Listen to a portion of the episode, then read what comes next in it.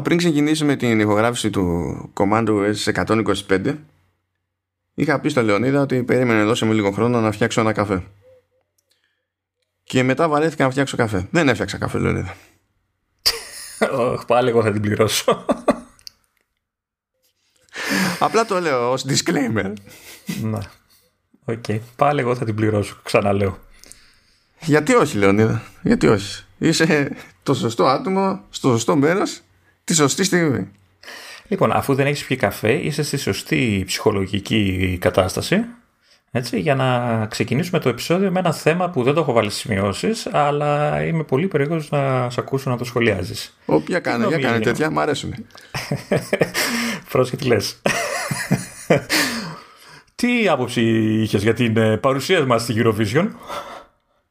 Γιατί ε, την αγνώρισα πλήρως την παρουσία μας στο, στη Eurovision. Βασικά αυτό που έκανα, ε, αυτό θέλει λίγο background. Παλαιότερα, ε, έκανα τον κόπο να παρακολουθήσω γενικότερα τη φάση. Όχι τόσο πολύ με τα κουτσομπολίστικα, τι γίνεται στις πρόβες και αειδίε, αλλά ρε παιδί μου, θα έπαιρνα χαμπάρι το, ξέρεις, τα κομμάτια που έχουν προκύψει.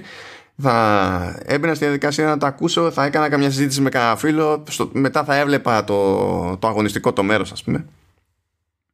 Και φαστινόμουν και για το τελικό ακόμη περισσότερο. Και, και συνήθως μαζευόμασταν και σε σπίτι και κάναμε κονέ. Στις καλές εποχές είχαμε και scorecards Okay. Όλα αυτά που λες τα, τα κάνω ακόμα εγώ. Βέβαια δεν ασχολούμαι τόσο πολύ. Υπάρχουν όλα αυτά που λες και σπίτια και scorecards και όλα. Αλλά εγώ απλά παρακολουθώ. Είχαμε συνήθως, δηλαδή το συνδυάζαμε μετά. Δηλαδή παίζανε, παίζανε cocktails, έπαιζε takeout και έπαιζε και σπιτικό brownie. ούτε τελικός μουντιάλ δηλαδή, έτσι. Ο ποιος, ποιος θα σοβαρά παίρναμε το τελικό του Eurovision; για το, για το χαβαλέ. Και αυτά έχουν, έχουν τελειώσει αυτά πλέον. Γιατί, γιατί τώρα είναι πιο ωραία.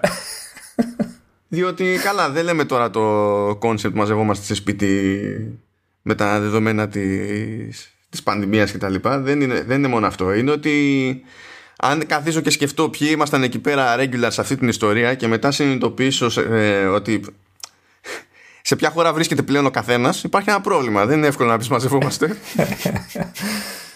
Όχι, ε, αυτό που, που μένει εμένα από όλο αυτό είναι ότι αποκάλυψα πόσο φαν της Eurovision είσαι. Δεν το περίμενα καθόλου αυτό που, μεγάλος που μου ανέφερες. Μεγάλος φαν. και τέλος πάντων το μόνο που κατάφερα και έκανα φέτος. Και αυτό το έκανα νομίζω μετά τον πρώτο ημιτελικό ή, ή μπορεί και μετά το, το δεύτερο. Τότε είναι που έκανα τον κόπο και έβαλα τη λίστα με τα κομμάτια για να κάνω ένα πέρασμα να τα ακούσω να δω τι παίζει. Το τελικό δεν τον είδα καθόλου, δηλαδή ούτε, ούτε, ούτε καρέ τίποτα. Δεν, δεν έκανα καθόλου τον κόπο. Αλλά έχω να πω ότι από τα πόσα κομμάτια ήταν. Ε, ε, γιατί στην επίσημη λίστα της Eurovision είναι και τα κομμάτια που έχουν αποκλειστεί και τα πάντα όλα. Δεν έχει, δηλαδή απλά τα άκουσα όλα. Δεν ξέρω καν ποιοι, ποιοι ήταν εκτός του διαγωνιστικού πλήρως για κάποιο λόγο.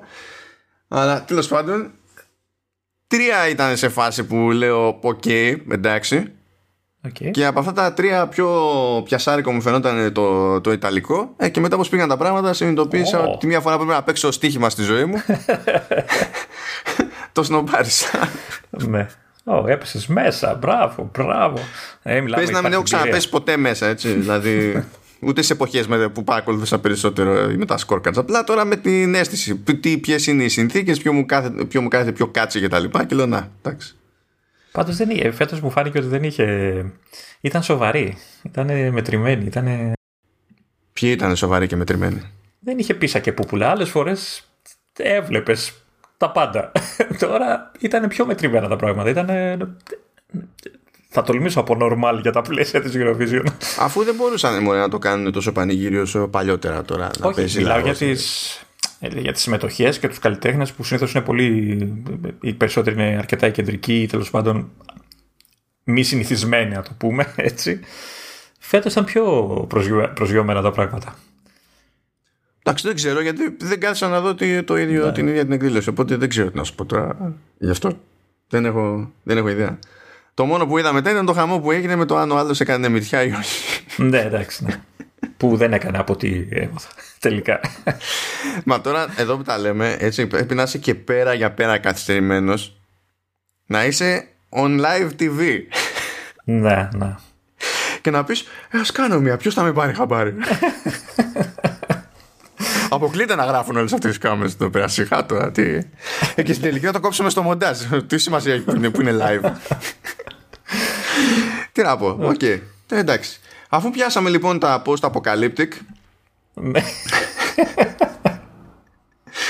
να πούμε ότι έγινε κονέ εκεί με Apple TV Plus και θα σκάσει εκεί μια σειρά που λέγεται Wool ε, και είναι μια σειρά που βασίζεται σε τριλογία βιβλίων και θα πρωταγωνιστεί βέβαια θα συμμετέχει και στην παραγωγή η Rebecca Ferguson. Τώρα η Rebecca Ferguson φαντάζομαι περισσότεροι θα τη θυμούνται έτσι, από τα δύο τελευταία Mission Impossible. Είναι, θα έλεγα ότι είναι λίγο, λίγο εύκολο να τη θυμάται κανένας. Ε, και παίζει και στο Dune που ελπίζουμε κάποια στιγμή να φυτρώσει μέσα σε όλα αυτά που γίνονται με το κινηματογράφο. Και γενικά φαίνεται να είναι και ύποπτη γενικότερη συνεργασία διότι υποτίθεται ότι θα αντιγράψει ε, τη σειρά ο Graham Yost από Band of Brothers και Justified. Ε, και τη σκηνοθεσία έχει αναλάβει ο Μόρτεν Tildum που έχει κάνει για την Apple το Defending Jacob αλλά έχει κάνει και το The Imitation Game με τον Cumberbatch ήταν ταινία αυτό για όποιον δεν είχε πάρει χαμπάρι. Ε, και υποτίθεται ότι όλο αυτό το γουλ λαμβάνει η χώρα τέλος πάντων σε ένα μεταποκαλυπτικό περιβάλλον που υποτίθεται ότι η ατμόσφαιρα και τα πάντα όλα ξέρω εγώ είναι τοξικά και είναι μια κοινότητα ανθρώπων που δεν ζει απλά στην υπόγα. Δεν είναι φάση είμαστε σε ένα βόλτ εκεί στο, στο Fallout. Είναι λέει σε ένα χώρο που είναι ξέρω εγώ σαν να λέμε 100 όροφοι κάτω από την επιφάνεια της γης. Πρακτικό ακούγεται και υποτίθεται ότι πλέον λειτουργεί με κάποιο τρόπο η κοινωνία παιδί μου εκεί κάτω ε, και όλοι πιστεύουν ότι οι κανονισμοί που υπάρχουν στη κοινωνία αυτή θεσπίστηκαν για τη δική τους προστασία κτλ. Και, και φαντάζομαι ότι η Τζούλιετ, η Ferguson μάλλον στο ρόλο της Τζούλιετ θα είναι εκείνη που θα αρχίσει να συνειδητοποιεί ότι μάλλον δεν είναι ακριβώς έτσι τα πράγματα. Και θα δούμε από εκεί, από εκεί και πέρα. Τώρα πότε θα βγει, ο Θεός ψυχή του. Αλλά δεν πειράζει, Ρεμπέκα Ferguson. Αυτό έχω. Συνεχίζουμε με τα, με τα αποκαλυπτικά διότι προέκυψε που προέκυψε το The Me You Can't See ε, με την όπρα και τον Prince Harry Ψάχνω να βρω τόση ώρα τι εννοείς Τι σχέση έχει αυτό που έχει βάλει; Βγήκε, βγήκε που ναι, έχει να κάνει με την ψυχική υγεία και τα λοιπά. Ε, okay, έχει βγει αυτό έτσι κι αλλιώς στο, στο Apple TV Plus. Απλά θα βγει Τέλος πάντων, θα βγει το The Me You Can't See A Path Forward που έχει βαφτιστεί Town Hall Conversation που είναι ένα επεισόδιο μονοκόμματο και στην ουσία θα μιλάνε για το concept πίσω από την βασική παραγωγή. Εμένα μου φαίνεται, ξέρεις, σαν glorified making of τώρα αυτό. Δεν ξέρω. Ναι, κάτι τέτοιο ακούγεται, ναι. OK. Okay δεν είμαι σίγουρος για το πώς θα το προσεγγίσουν το πράγμα. Τώρα νομίζω βγαίνει 28 του μήνα, δηλαδή μία μέρα μετά την πρώτη δημοσίευση του επεισοδίου που γράφουμε τώρα. Που, τώρα δεν ξέρω πότε τα ακούτε, αλλά τέλος πάντων αυτό. Και έτσι τελειώνουμε με τα, με τα αποκαλυπτικά. Όπα, περίμενε. Ε, ε, να πω εδώ, γιατί βλέπω ότι θες να πας στην εφαρμογή μετά, στα τεχνικά και πάλι με το ήχος θέλω να μας μπλέξεις, να, να πω εδώ ότι πλησιάζει η κυκλοφορία, η έναρξη του ε, Lizzie Story από Stephen King και με πρωταγωνίστρια τη Julianne Moore. Νομίζω, Δεύτερη φορά που μας το θυμίζει αυτό σε επεισόδιο, βλέπω έχει ένα καημό. Όχι, για το Lizzie Story, αλήθεια. Ναι, ναι, ναι. ναι. Κάποιος πρέπει να μου θυμίζει να μην το θυμίσει. Είσαι σίγουρος. Μήπως... Όχι, do your thing, δεν έχω πρόβλημα. δηλαδή στην τελική και Stephen King κάνω κέφι, αν και τέλος πάντων οι μεταφορές των έργων του Stephen King είναι ναι, πραγματικά ναι. του ύψου και του βάθους. Ναι. Αλλά εντάξει, μετά λες, ξέρω εγώ, Julian Moore, πόσο μάπα να είναι. 4 Ιουνίου Sky Meet και 11 Ιουνίου Sky το Home Before Dark και η δεύτερη σεζόν. Αυτά. Δεν καταλαβαίνω. Τα λέει, τα λέει αυτά ο Λεωνίδας και το μόνο που ακούω εγώ είναι 23 Ιουλίου Τεντλάσου. Δεν... Ε, αργεί ακόμα, μιλάμε για τα, τα τωρινά, ρε. ναι, αλλά το θυμάμαι γιατί είναι μία μέρα πριν τα γενέθλιά μου, γι' αυτό.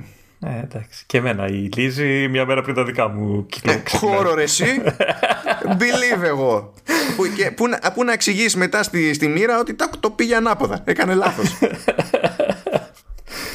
Θα με κάνεις να ξανακοίτα, να ακούσω λίγο τα επεισόδια για να δω ότι σου έχω ξαναθυμίσει για το Lizzy Stories. Δεν το θυμάμαι ότι το, θυμώ, ότι το θύμισα. Ένα γρήγορο πέρασμα από την εφαρμογή Apple TV διότι είναι να σκάσει αν δεν έχεις σκάσει ήδη update στην εφαρμογή τέλος πάντων του, του Xbox. Για να προσθέσει ναι βασικά αυτή την εβδομάδα είναι οπότε μπορεί και να έχεις σκάσει ε, για να προσθεθεί κανονική υποστήριξη για Dolby Vision. Γιατί πριν δεν. Ενώ, ενώ το ίδιο το Xbox υποστηρίζει Dolby Vision ε, δεν τον κουμαντάριζε η εφαρμογή. Και όταν λέω υποστηρίζει Dolby Vision εννοώ για ταινίες, έτσι. Όχι για games. Για games είναι άλλο καπέλο, είναι στο testing, είναι άλλη υπόθεση. Αλλά θα προσθεθεί κανονική υποστήριξη στην εφαρμογή Apple TV. Δεν έχω να πω κάτι πιο συγκλονιστικό για, τη, για την εφαρμογή. μόνο στο Xbox, στο PlayStation δεν έχουν αντίστοιχη υποστήριξη. Ε, δεν θυμάμαι κάτι σε ένα ανακοίνωση εκεί πέρα, να σου πω την αλήθεια. Όχι, γενικά λέω, υποστηρίζει, δεν υποστηρίζει το Vision το PS5. Ε, τεχνικώς ναι. Αλλά τώρα το αν έχει γίνει δουλειά στην εφαρμογή είναι ξεχωριστή υπόθεση. Θεωρώ θα γίνει κάποια στιγμή και δεν μπορεί να το αφήσουν απ' έξω. Εντάξει, να σου πω εδώ. Ο καθένας κάνει τι θέλει με την εφαρμογή του. Δεν ξέρω να σου πω. Σωστό, σωστό και αυτό.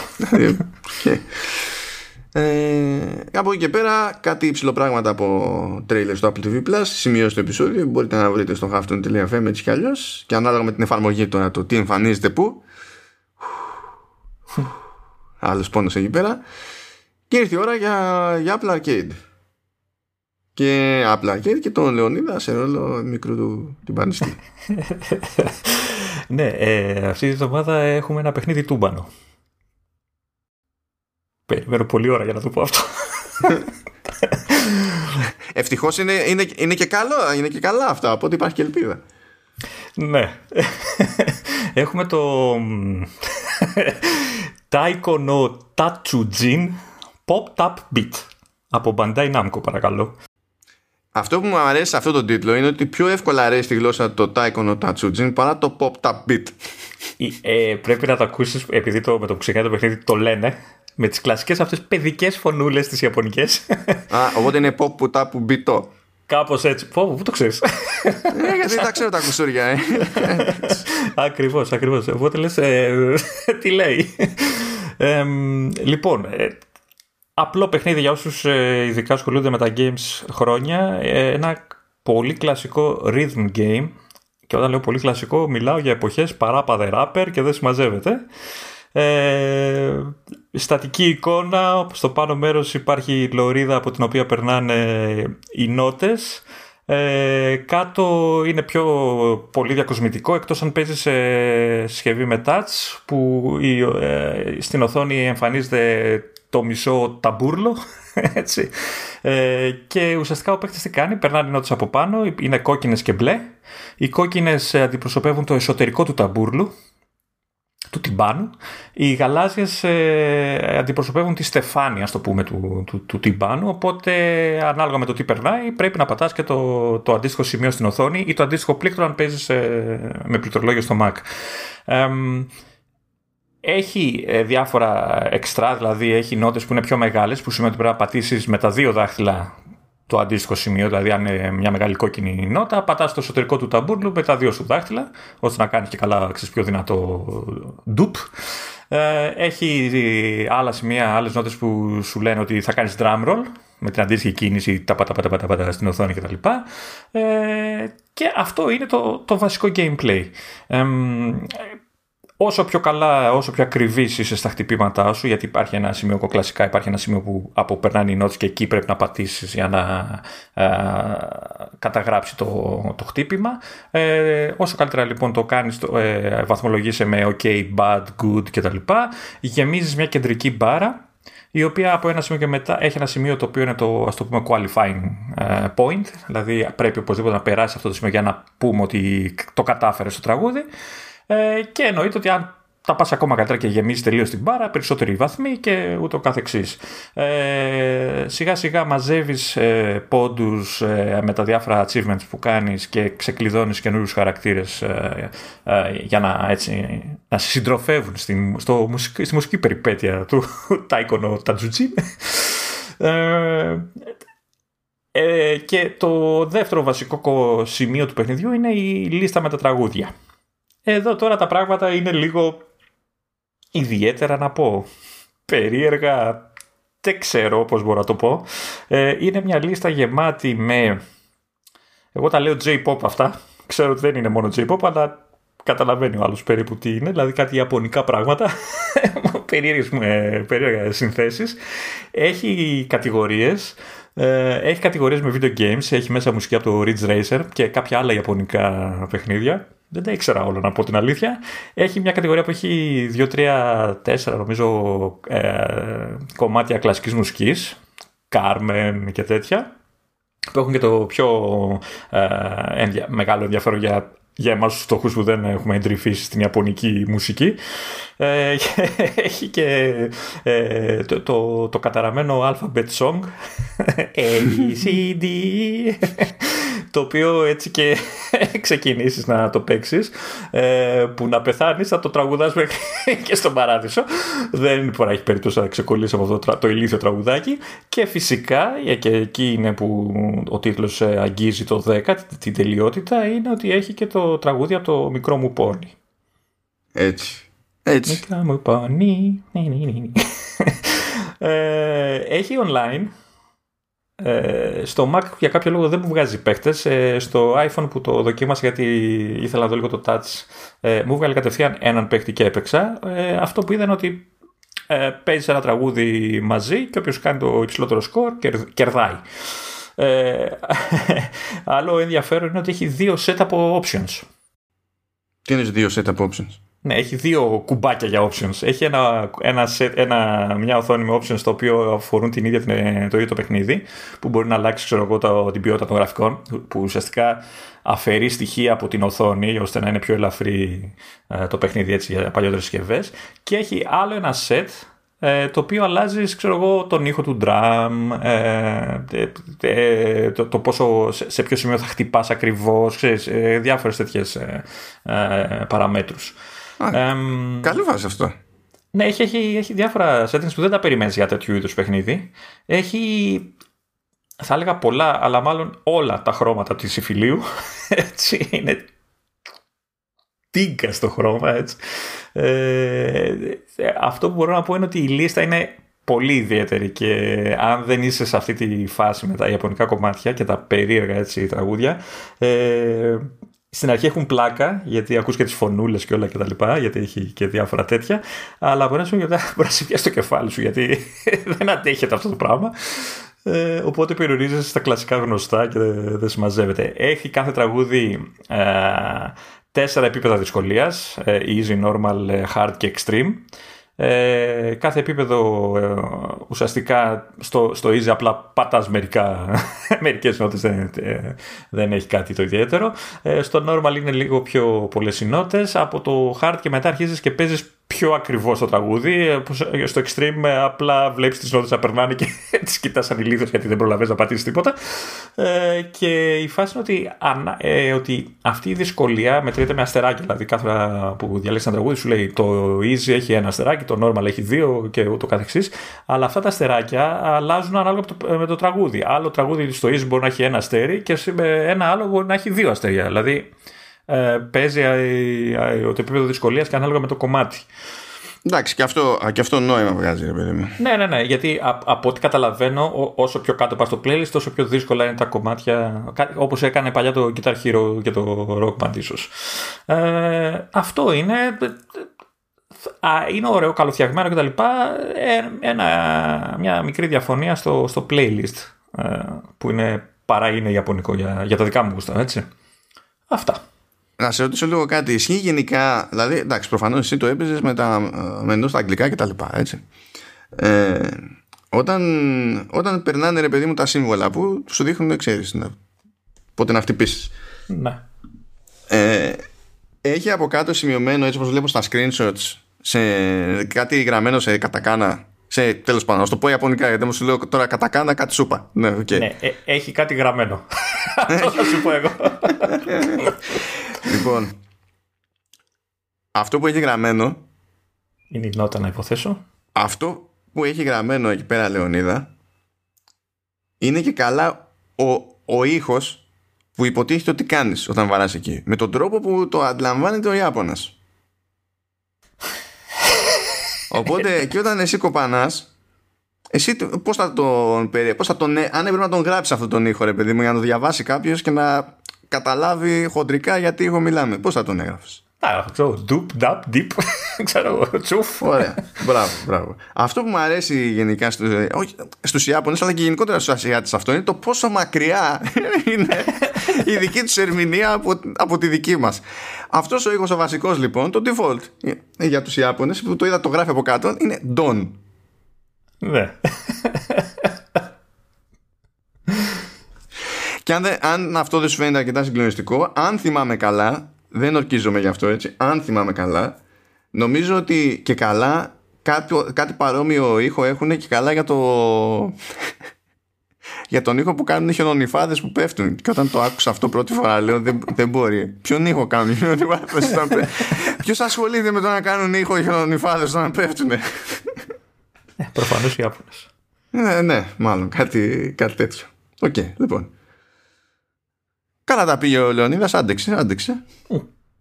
Νομίζω του έδωσε δύναμη το μάλι τυπώνει. Και υποθέτω ότι θα πω μεγάλη κουβέντα τώρα ότι με αυτό κλείνουμε τα καινούργια Apple Arcade της 30 εκείνη που είχε μπει πριν από καιρό. Έτσι δεν είναι, δεν νομίζω ότι έχουμε. Ναι, άλλο. ήταν 11 στο σύνολο από που ήταν καινούργια υποτίθεται. Αυτά τα πιάσαμε. Τα υπόλοιπα δεν τα πιάσαμε τώρα. Δεν θα κάνουμε review στη review. Δεν θα κάνουμε ανάλυση στην μπασκέτσα. Και. και στο αυτό γιατί; Γιατί. Ναι, εντάξει. Και με αυτά και με αυτά ελπίζω να καταφέρω και εγώ να επανέλθω κάπως σε μια κανονικότητα ώστε να μπορεί να συνεισφέρω στο segment αυτό γιατί το έχει σηκώσει ειδικά τις τελευταίες εβδομάδες ο Λεωνίδας μόνος του γιατί πραγματικά δεν την πάλευα. Όχι, δεν έχω θέμα. Αφού εδώ είπα, είμαι εδώ για να στηρίζω, δεν έχω... Απλά... Σαν την καριάτιδα. Αύριο ε, ή μεθαύριο, πότε κάθε Παρασκευή βγαίνανε. Ε, ξέρεις, άλλα 150 παιχνίδια. Έτσι για να έχουμε. Να δούμε, κάποια στιγμή κάπως θα πρέπει να, να συνεχίσει. Δηλαδή, γιατί τώρα είναι στην έκρα σχεδόν δύο μήνες. Έτσι, δηλαδή, 7 εβδομάδες είναι στην έκρα. Ε, καλό είναι αυτό, γιατί έχω την ότι διαφήνει λίγο να πάρουν ανάσα οι developers. Να ξέρεις, τους δίνει χρόνο για να τελειοποιήσουν το ό,τι είναι να τελειοποιήσουν τέλος πάντων. Μα και χωρίς αυτό σαν σκέψη. Τώρα για σκέψη, δεν είναι, δεν είναι λογικό να προσθέτεις στην υπηρεσία 52 παιχνίδια το, το χρόνο και να μένουν όλα εκεί μέσα. Ναι, όχι ένα σημείο και να γίνεται απλά χαμός. Εικάζω ότι ίσως να περιμένουν και καμιά ανακοίνωση στο WWDC. Να δούμε τέτοια ανακοίνωση για games και καλά στα σοβαρά ότι πάει να γίνει πόπο. Δηλαδή, Αφού... εκεί θα, θα κλείσω το stream. Αφού θα με τα καινούργια update όταν και άμα θα έχουμε console graphics και η Apple θα είναι η νούμερο ένα video game developer στον κόσμο. Μιας και είπαμε για console graphics και τέτοια, στο προηγούμενο επεισόδιο που είχαμε πιάσει το report του Γκέρμαν στο Bloomberg για το τι θα γίνει με τα τσιπάκια προχωρώντας. Εντάξει, επειδή έχω ακούσει τώρα στο μεσοδιάστημα και, και ξένα podcast και έχω διαβάσει και ξένα άρθρα, έχουν πάθει όλοι το ίδιο σοκ που έχουμε πάθει και εμείς, έτσι. Με, τη, με, με τις επιδόσεις; Ναι, γενικά με αυτή την κλιμάκωση σε πυρήνες και τα λοιπά και το τι μπορεί να σημαίνει ρε παιδί μου για επιδόσεις, έχουν πάθει όλοι το ίδιο σοκ. Το, δηλαδή είναι φάση, ειδικά όταν φτάνουν σε εκείνα, σε εκείνα τα φημολογούμενα chipsets για, για Mac Pro, ε, οι περισσότεροι δυσκολεύονται να, να το περιγράψουν χωρίς να γελάνε παράλληλα. Καλά, κρά, κράτα μικρό καλάθι γιατί ακόμα είναι φήμες όλα αυτά, έτσι.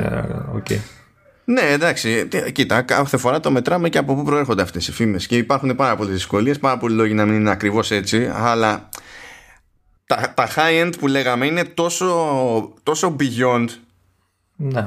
που τα μισά να είναι. Πάλι υπάρχει θέμα περίεργο εκεί πέρα. Αλλά anyway, λοιπόν, ναι.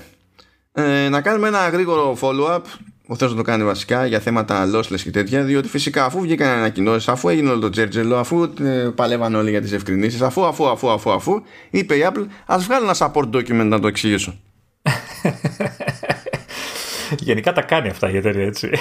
ναι, αυτά τα αντανακλαστικά μου αρέσουν πάρα πολύ. Δηλαδή αυτά που, τα, δηλαδή αυτά που, που δεν υπάρχουν τα αντανακλαστικά. Είναι... Έλα, μωρέ, κάποιος ξέχασε να πατήσει το save και print σε PDF και δεν είχε ανέβει το αρχείο ακόμα. ναι, ναι, εντάξει. Ε, γενικά λένε αυτά που λέγαμε κι εμείς έτσι δεν είναι ότι έχουμε πέσει έξω απλά έχουν λίγο πιο μαζεμένες έτσι τις λίστες για το τι και το πώς έχει και ένα Q&A και, και τα λοιπά ε, σου λέει ρε παιδί μου ότι ξέρω εγώ άμα χρησιμοποιήσω καλώδιο lightning του, του headphone jack και κουμπώσω πάνω ακουστικά σου λέει ναι πάρα πολύ ωραία αλλά εκεί πηγαίνει 24 bit 48 όχι 24 192 το, το οποίο είναι λογικό. Γι' αυτό λέει και όλα ότι για το παραπάνω έτσι κι αλλιώς θέλει DAC. Έτσι. Είναι, είναι προβλεπέ αυτό. Okay. Άρα ε, το καλωδιάκι που έδινε μαζί με, τα, με το δικό μου iPhone και αυτά βγαίνει εκεί. Παίζει εκεί. Ναι, πηγαίνει, ναι, ναι. Α, πηγαίνει, πηγαίνει μέχρι εκεί. Δηλαδή σε πιάνει, σε πιάνει για το 14, το 1644, σε πιάνει για το 2448, όχι για το 2492. Το οποίο είναι άρα, άρα θεωρητικά θα υπάρχει βελτίωση του ήχου έτσι, απλά δεν θα είναι η, η top που προσφέρεται. Σωστά, έτσι το καταλαβαίνω καλά, το καταλαβαίνω. Από αυτό που έχουμε τώρα εννοώ, έτσι. Ωραία, να σε βοηθήσω να το πεις λίγο πιο, πιο ωραία. Ε, θα υποστηρίζονται οι βελτιωμένες ποιότητες αλλά δύο στις τρεις. εντάξει. Θα σου πω γιατί το έκανα τώρα έτσι, σε, σε πολύ λίγο. Λοιπόν, έχει εδώ την ερώτηση. Μπορώ να ακούσω lossless audio χρησιμοποιώντας AirPods Max και τον adapter από Lightning σε, σε jack; Λοιπόν, άκου τώρα ατάκα. Ενώ στην περίπτωση του, του adapter που είναι το, το ίδιο πράγμα, σου λέει πάνω ρε παιδί μου ότι υποστηρίζει μέχρι αυτό. Εδώ ακούστε παιδιά τι λέει. Λοιπόν, λέει εδώ τέλο πάντων ότι με, τα, με τον adapter αυτόν από Lightning σε Jack μπορείς να τα συνδέσει τέλο πάντων σε πηγές που έχουν μόνο τέτοια έξοδο κτλ. Λέει όμως AirPods Max can be connected to devices playing lossless and high-res lossless recordings with exceptional audio quality. Can be connected, σώπα. Δηλαδή δεν ήταν αυτή η απορία μου. However, given the analog to digital conversion in the cable, the playback will not be completely lossless. Ωραία. Άρα εξαρτάται από το DAC του καλωδίου. Ναι. Γιατί δεν γράφεις και εδώ πέρα ποιον το ταβάνι, που είναι το ίδιο με το από πάνω.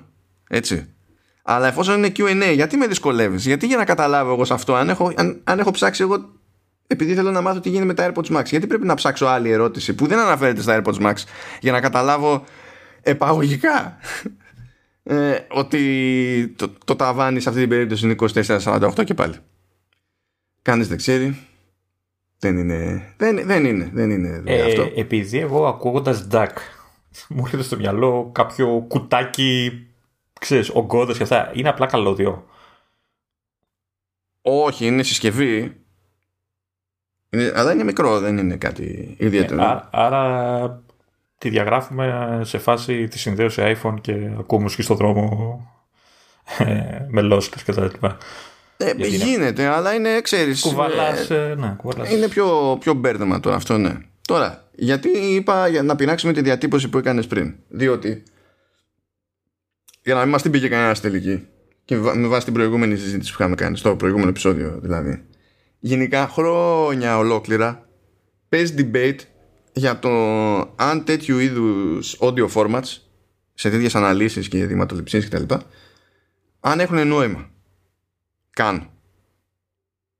Υπάρχει η μερίδα που υποστηρίζει ότι ε, ακούμε καλύτερο ήχο και υπάρχει και η μερίδα που λέει ότι αυτά είναι μπουρδες δεν δες στέκει γιατί τα όρια της ανθρώπινης ακοής είναι άλλα και κουκουρούκου. Αυτό το debate υπάρχει χρόνια, πάρα πολλά χρόνια και θα συνεχίσει να υπάρχει πάρα πολλά χρόνια. Δεν θα, δεν θα βγάλουμε άκρη σήμερα. Έτσι είναι, είναι, είναι, είναι πολύ απλό. Και χώρια για να πούμε ότι, υπήρχε, ότι θα υπήρχε και ελπίδα να βγάλουμε άκρη, θα έπρεπε ε, μόνο και μόνο για το testing της προκοπής θα έπρεπε να δώσουμε τόσα λεφτά σε εξοπλισμό που ναι, γενικά δεν πρόκειται να βγει άκρη στα, στα σοβαρά. Υπάρχει ένα debate. Αλλά τέλος πάντων. Άρα εκ των πραγμάτων τασόμαστε υπέρ των ανθρώπων που λένε αυτά είναι κουραφέξαλα και δεν, δεν υπάρχει διαφορά γιατί δεν μπορούμε να. Δεν υπάρχει τρόπος να, το, να πεις κάτι. Κοίτα, αυτό που μπορούμε να πούμε είναι ότι. μπορούμε να πούμε ότι υπάρχει ένα κέρδος με το 1644 που είναι ε, η φάση του CD.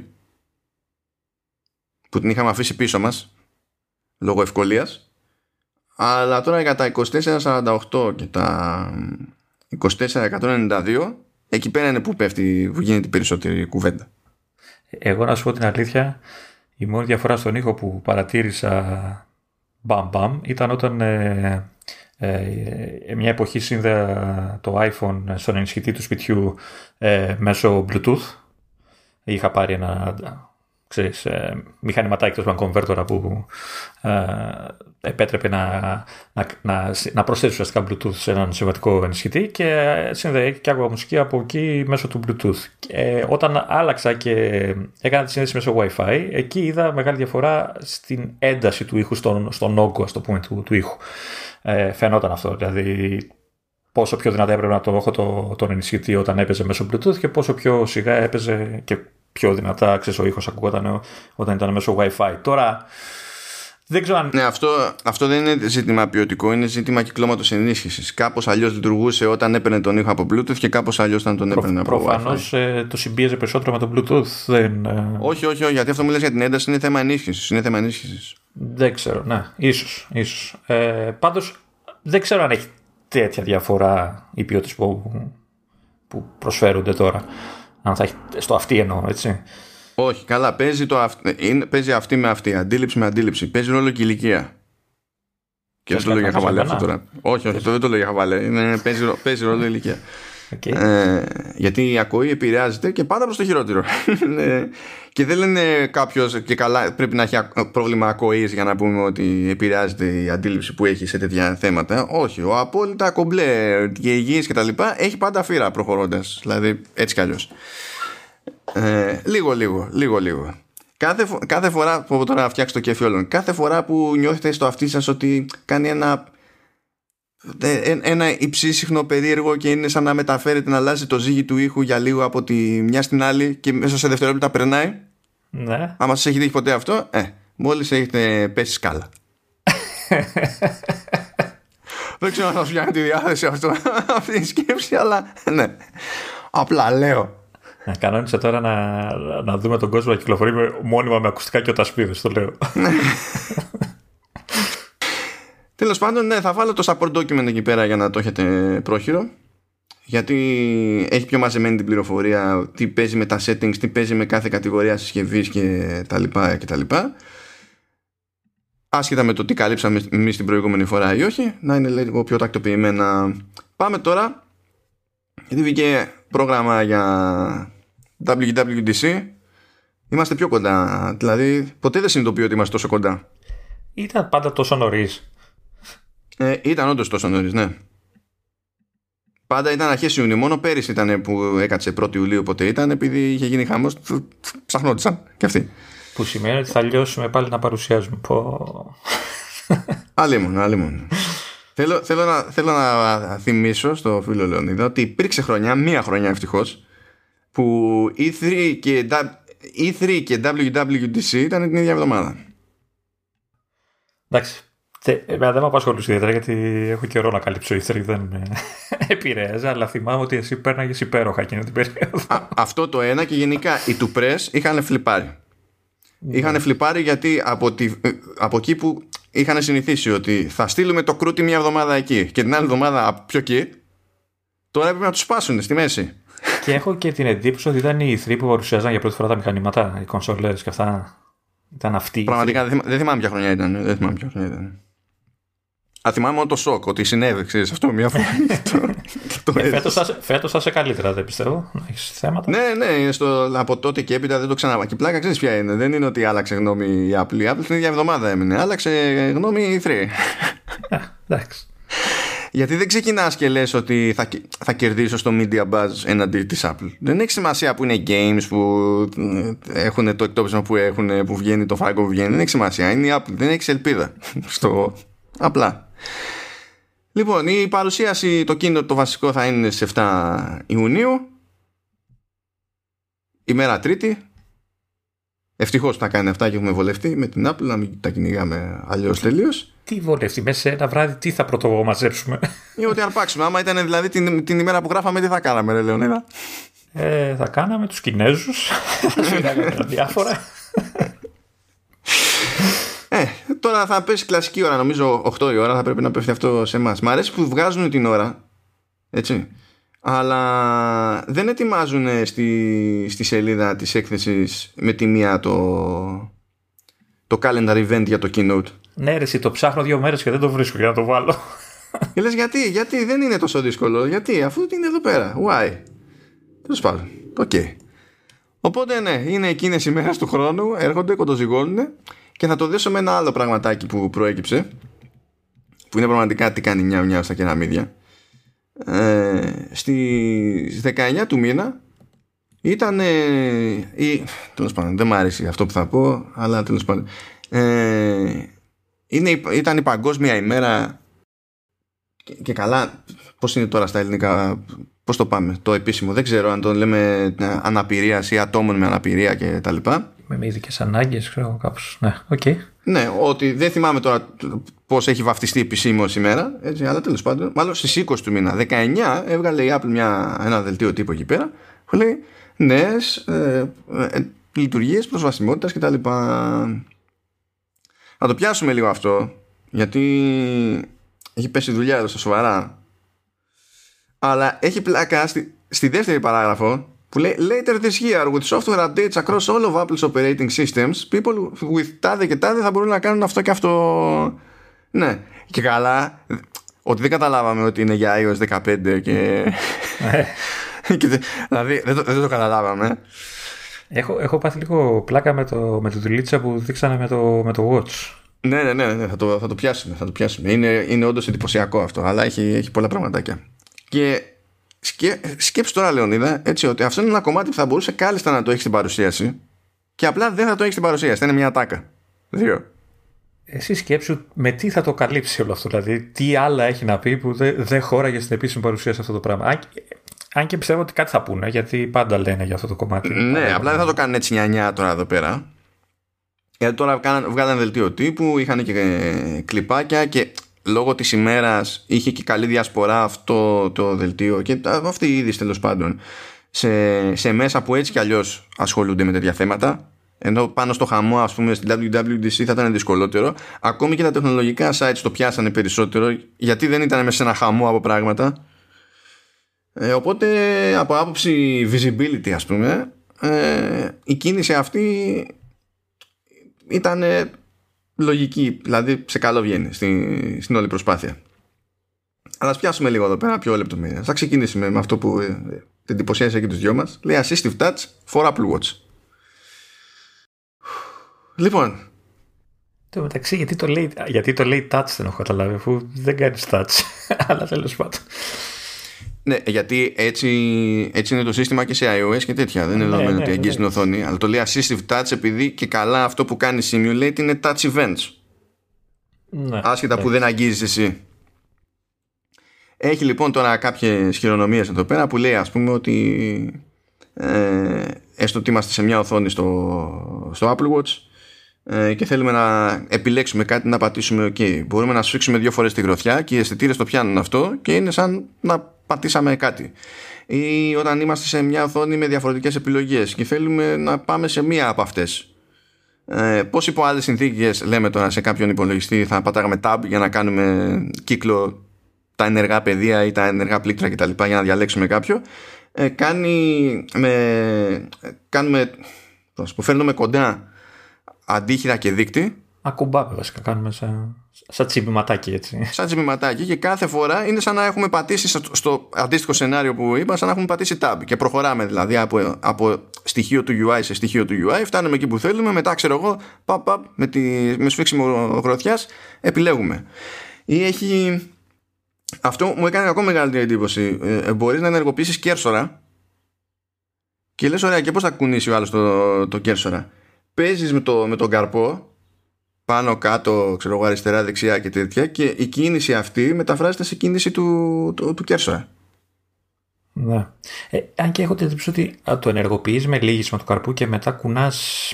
Πώς είναι δυνατά τα παιχνιδάκια που έχουν την πιλίτσα και προσπαθεί να τη βάλεις στην τρύπα. Κάπως έτσι νομίζω το, το, κατάλαβα εγώ την κίνηση του. Δεν πας, ξέρω εγώ, δεξιά τον καρπό και πάει δεξιά ο pointer. Ε, Εκτός αν θυμάμαι κάτι λάθος από το βίντεο.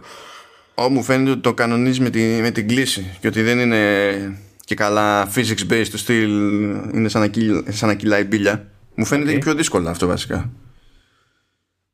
Okay.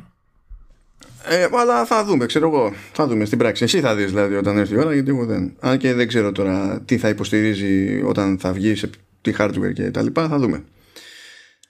Αλλά γίνονται παραπάνω. Ε, θα αρχίσουν να υποστηρίζουν αξεσουάρ για, για iPad και eye tracking, ώστε να μπορεί κάποιος να πλοηγείται στο iPad OS ε, με κινήσεις των ματιών του γιατί προφανώς δεν μπορεί να χρησιμοποιήσει ρε παιδί μου άλλα interfaces ή τα χέρια του και, και τα λοιπά. Αυτό συμβαίνει σε υπολογιστές, αλλά προφανώς δεν υπήρχε τέτοια υποστήριξη για τέτοια αξεσουάρ στο, στο iPad. Οπότε μπαίνει και αυτό. Mm. βελτιώνει το voice όταν έχει να κάνει με, με εικόνες.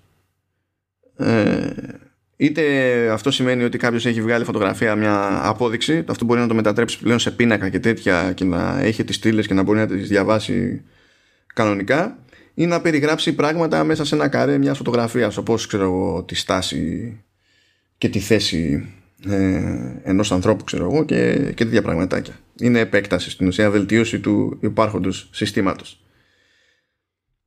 Τώρα το επόμενο λέει Made for iPhone Hearing Aids and Audiogram Support. Λοιπόν, το ένα το κατάλαβα με την πρώτη. Το άλλο ε, χρειάζεται ψάξιμο για να καταλάβω την εννοεί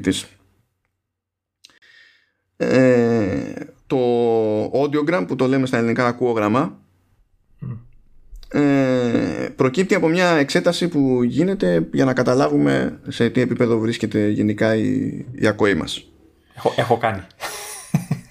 Εγώ δεν έχω κάνει, αλλά έχουν κάνει άλλοι που ξέρω ρε παιδί μου. Ε, οπότε γι' αυτό δεν ήξερα την έννοια και το τι παίζει. Ε, τα στοιχεία λοιπόν αυτά που μπορούν να γίνουν export σε PDF και τα λοιπά μπορούν να εισαχθούν πλέον στο σύστημα ώστε με βάση αυτά να γίνουν προσαρμογές στο, στις ρυθμίσεις για accessibility που έχουν να κάνουν με headphone accommodations ε, για να παίξει μετά με το ποιες ε, συχνότητες θα ενισχύονται ή όχι και τα λοιπά για να διευκολύνεται ο χρήστης. Και προ, προφανώς και πριν γινόταν προσαρμογή, αλλά δεν ήταν έτσι απλό ή χρειαζόταν άλλη εφαρμογή, έπρεπε να ξέρει ο άλλος τι, τι κάνει κτλ. Τώρα θα σου πει: Έχω ένα ακουγόγραμμα, παίρνω το PDF, το πετάω μέσα, το διαβάζει το σύστημα και ξέρουμε τι γίνεται από εκεί και πέρα. Ε, τώρα για τα ε, για τα βοηθήματα ακοής μπερδεύτηκα γιατί λέει ότι θα προσθεθεί υποστήριξη για bidirectional hearing aids. Και λέω τι είναι bidirectional hearing aids; Γιατί λέω το, είναι το βοήθημα βαρηκοΐας, OK, okay, το βάζεις για να ενισχύει ήχους και να, το, και να ακούς. Τι είναι bidirectional σε αυτή τη διαδικασία; Ναι, το, το αντίστροφο τι; ναι, και εντάξει, αυτό προφανώς μπλέξαμε με τις διαφορετικές ορολογίες σε διαφορετικές κοινότητες. Διότι ο ποιητής εννοεί τελικά ότι υπάρχουν βοηθήματα βαρικοίας που έχουν και ενσωματωμένα μικρόφωνα και μπορείς να τα χρησιμοποιείς τα ίδια ως hands free. Α, σαν τα AirPods δεν είναι που έχουν το αντίστοιχο ε, την αντίστοιχη λειτουργία που τα βάζεις και ακούς πιο δυνατά. Όχι, είναι το live listen. Εκεί χρησιμοποιείται αλλιώς. Εκεί πρέπει να το γυρίσεις προς τα εκεί που είναι η πηγή του ήχου που θες να ακούσεις. Να γυρίσεις το τηλέφωνο μάλλον και το πιάνει το μικρόφωνο του τηλεφώνου και σου στέλνει τον ήχο στο, στα AirPods. Εδώ, εδώ είναι αλλιώς. Εδώ, από ό,τι κατάλαβα, το κλασικό ρε παιδί μου βοήθημα βαρικοέας είχε προφανώς το ακουστικό, σε βοηθούσε να ακούσεις, αλλά έπρεπε από κάπου αλλού να παίζει μικρόφωνο για να καταφέρεις να κάνεις μια συνομιλία με, ξέρω εγώ, σε οποιαδήποτε ξέρεις, υπηρεσία κτλ. Ενώ τώρα βγαίνουν τέτοια με δικό τους μικρόφωνο, οπότε με μία συσκευή στην ουσία, με το ίδιο το βοήθημα, μπορείς να κάνεις κανονικά κλίση να, να, να μιλάς να σε ακούνε και προφανώς να τους ακούς και εσύ. Γιατί αυτό βέβαια ενώ υπάρχει ολόκληρη προϊστορία στο ότι αυτό είναι hands free γιατί λέει Κατα... by directional δεν το καταλαβαίνω. Κα... καταλαβαίνω ότι ίσως βοηθάνε και στο να ακούς τη δική σου φωνή και αυτό ίσως το by directional. Να Τώρα συνήθ... ε, ε, δεν ξέρω αλλά δεν μου ακούγεται πολύ cool αυτό Ίσως πάντως να βοηθάει και αυτό. Γιατί δεν ξέρω βέβαια αν αυτός που έχει κάποιο πρόβλημα την ακούει, ακούει τη φωνή του επειδή είναι και από ξέρεις, από εσωτερικά ρε παιδί μου. Ε, Σε κάποιο βαθμό την ακούει γιατί μεταφέρεται, μεταφέρεται κραδασμή από τα οστά. Να. Μήπως βοηθάει, ξέρεις, βελτιώνει αυτό το πράγμα. Βέβαια μετά θα ίσως υπάρχει μπάχαλο, έτσι, η επιστροφή που λέμε στην τηλεόραση. ναι, αυτό, γιατί, ναι, OK, okay, τέλος πάντων. Αλλά με αυτά και με αυτά έμαθα κάτι καινούριο σήμερα. και υποθέτω ότι μιλάμε για εξειδικευμένα ακουστικά, έτσι, δεν μιλάμε για ακουστικά AirPods και τέτοια, έτσι, δεν μπορούν να κάνουν. Όχι, όχι, μα μιλάμε για ε, βοηθήματα βαρηκοΐας, κανονικά. Mm. Που και έτσι κι αλλιώς υπάρχει υποστήριξη στο σύστημα για βοηθήματα βαρικοίας Απλά προστίθεται τελικά, αυτό είναι το ρεζουμέ, προστίθεται για, ε, υποστήριξη για βοηθήματα τέτοια που έχουν και δικό τους μικρόφωνο. Ναι. Και το ακόγραμμα, από ό,τι καταλαβαίνω, πας κάνεις την εξέταση στον, στον οριλά και σου δίνει το χαρτί και το σκανάρεις και το περνάς στο σύστημα και το αναγνωρίζει. Κάπως έτσι θα λειτουργεί αυτό το πράγμα. Βασικά, ας κάνουμε μια ευχή να μην σου δίνει το χαρτί, αλλά να νιώθει να στο, να στο στείλει ως PDF. Α κάνουμε μια ευχή έτσι. Πάντως, ε, από ό,τι διαβάζω και χαρτί και PDF. Υποστηρίζει Apple γιατί νομίζω δεν ελπίζει πως εσύ. Ποτέ δεν ξέρεις, ναι.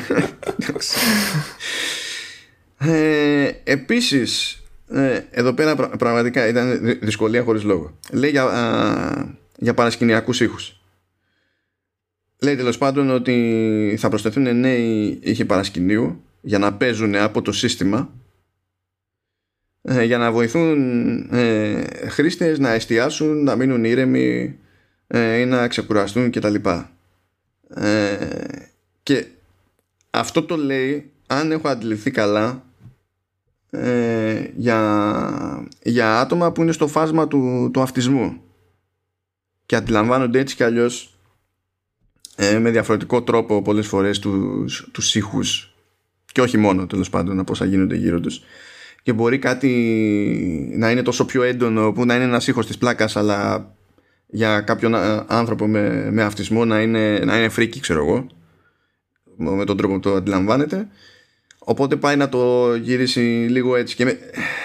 Αλλά με μπερδεύουν ρε παιδί μου. Με, μπερδεύουν οι ορολογίες γιατί λέει ξέρω εγώ μπλα μπλα μπλα ε, υποστηρίζουν neurodiversity. Τι neurodiversity; Όλοι έχουν neurodiversity. Τι είναι το neurodiversity; είναι προφανώς είναι πιο ευγενικός τρόπος για να πεις ότι ξέρω εγώ μάλλον ε, μπλα μπλα φάσμα αυτισμού κτλ. Ε, εντάξει, αστυνόμαστε, ξέρω εγώ. Οπότε ουσιαστικά αυτό το πράγμα θα απομονώνει τον, τον χρήστη από το περιβάλλον, από το, από το θόρυβο του περιβάλλοντος. Όχι που... απαραίτητα, αυτό είναι εξαρτάται από το χρήστη. Γιατί κάποιος μπορεί να θέλει έτσι, κάποιος μπορεί να θέλει αλλιώς. Ξέρω εγώ, είναι, είναι σχετικό. Γι' αυτό λέει και για παρασκηνιακά. Μπορεί να είναι κάτι που συμπληρώνει. Μπορεί να είναι κάτι που κόβει, ξέρω εγώ, με noise cancelling και τα λοιπά, να κόβει τα πάντα όλα και να ακούει κάτι άλλο συγκεκριμένο. Που τον βοηθά εκείνη τη στιγμή, ξέρω εγώ, να εστιάσει σε κάτι που κάνει ή οτιδήποτε άλλο. Μήπως να πάρω κανένα τέτοιο την ώρα που κάνουμε την εγγραφή; Γιατί έχω έναν ένα ενοχλητικό θόρυβο αυτή την ώρα μέσα στα αυτιά μου, μήπως μπορούσα να το απομονώσω. Εντάξει, άμα δεν πιάσει αυτό, να δοκιμάσουμε την τύχη μου για πρώτη φορά σε, ε, με, με vocoder, ξέρω ε, έχει και, μια, και μερικά έτσι μικρά ναι, για την ιστορία λέει Sound Actions for Switch Control.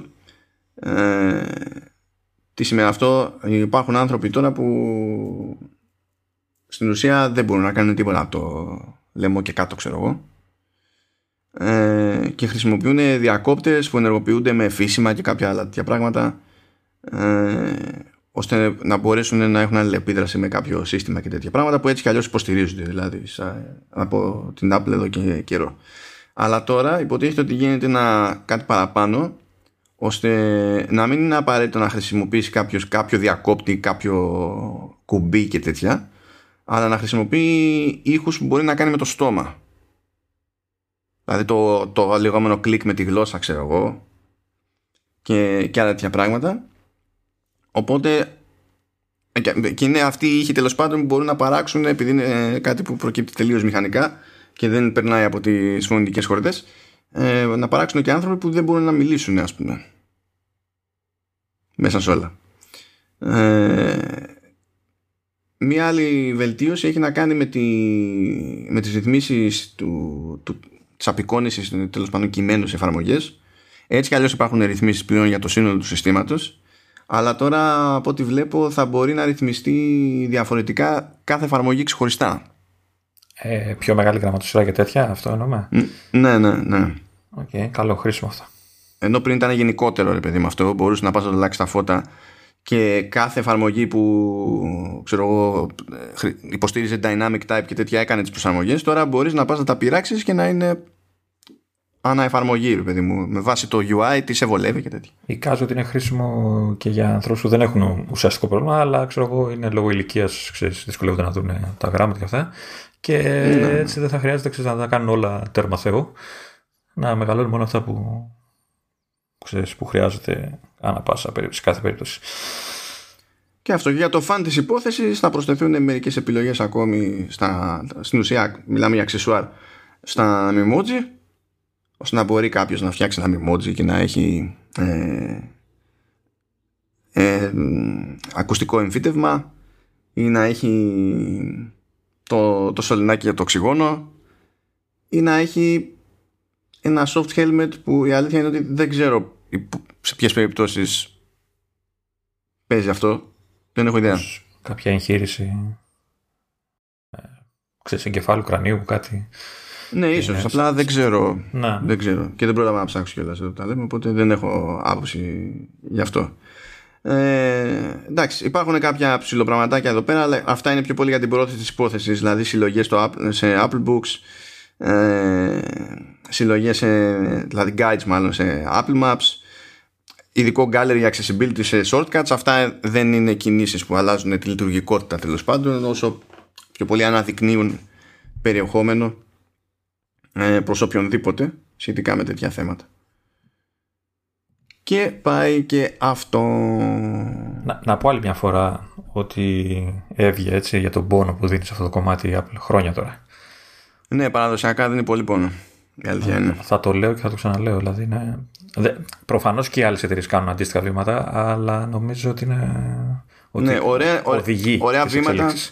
Ωραία βήματα, δηλαδή και πηγαίνει και κινείται έτσι πιο ενεργά, ρε παιδί μου, τα τελευταία χρονάκια και η Microsoft και κάνει και αυτή ωραία πράγματα. Το έχει πάρει και αυτό πιο ζεστά. Και αυτό είναι και λίγο χαρακτηριστικό της εποχής του Ναντέλα, διότι νομίζω έχει δύο παιδιά ο, ο Ναντέλα με ειδικές ανάγκες.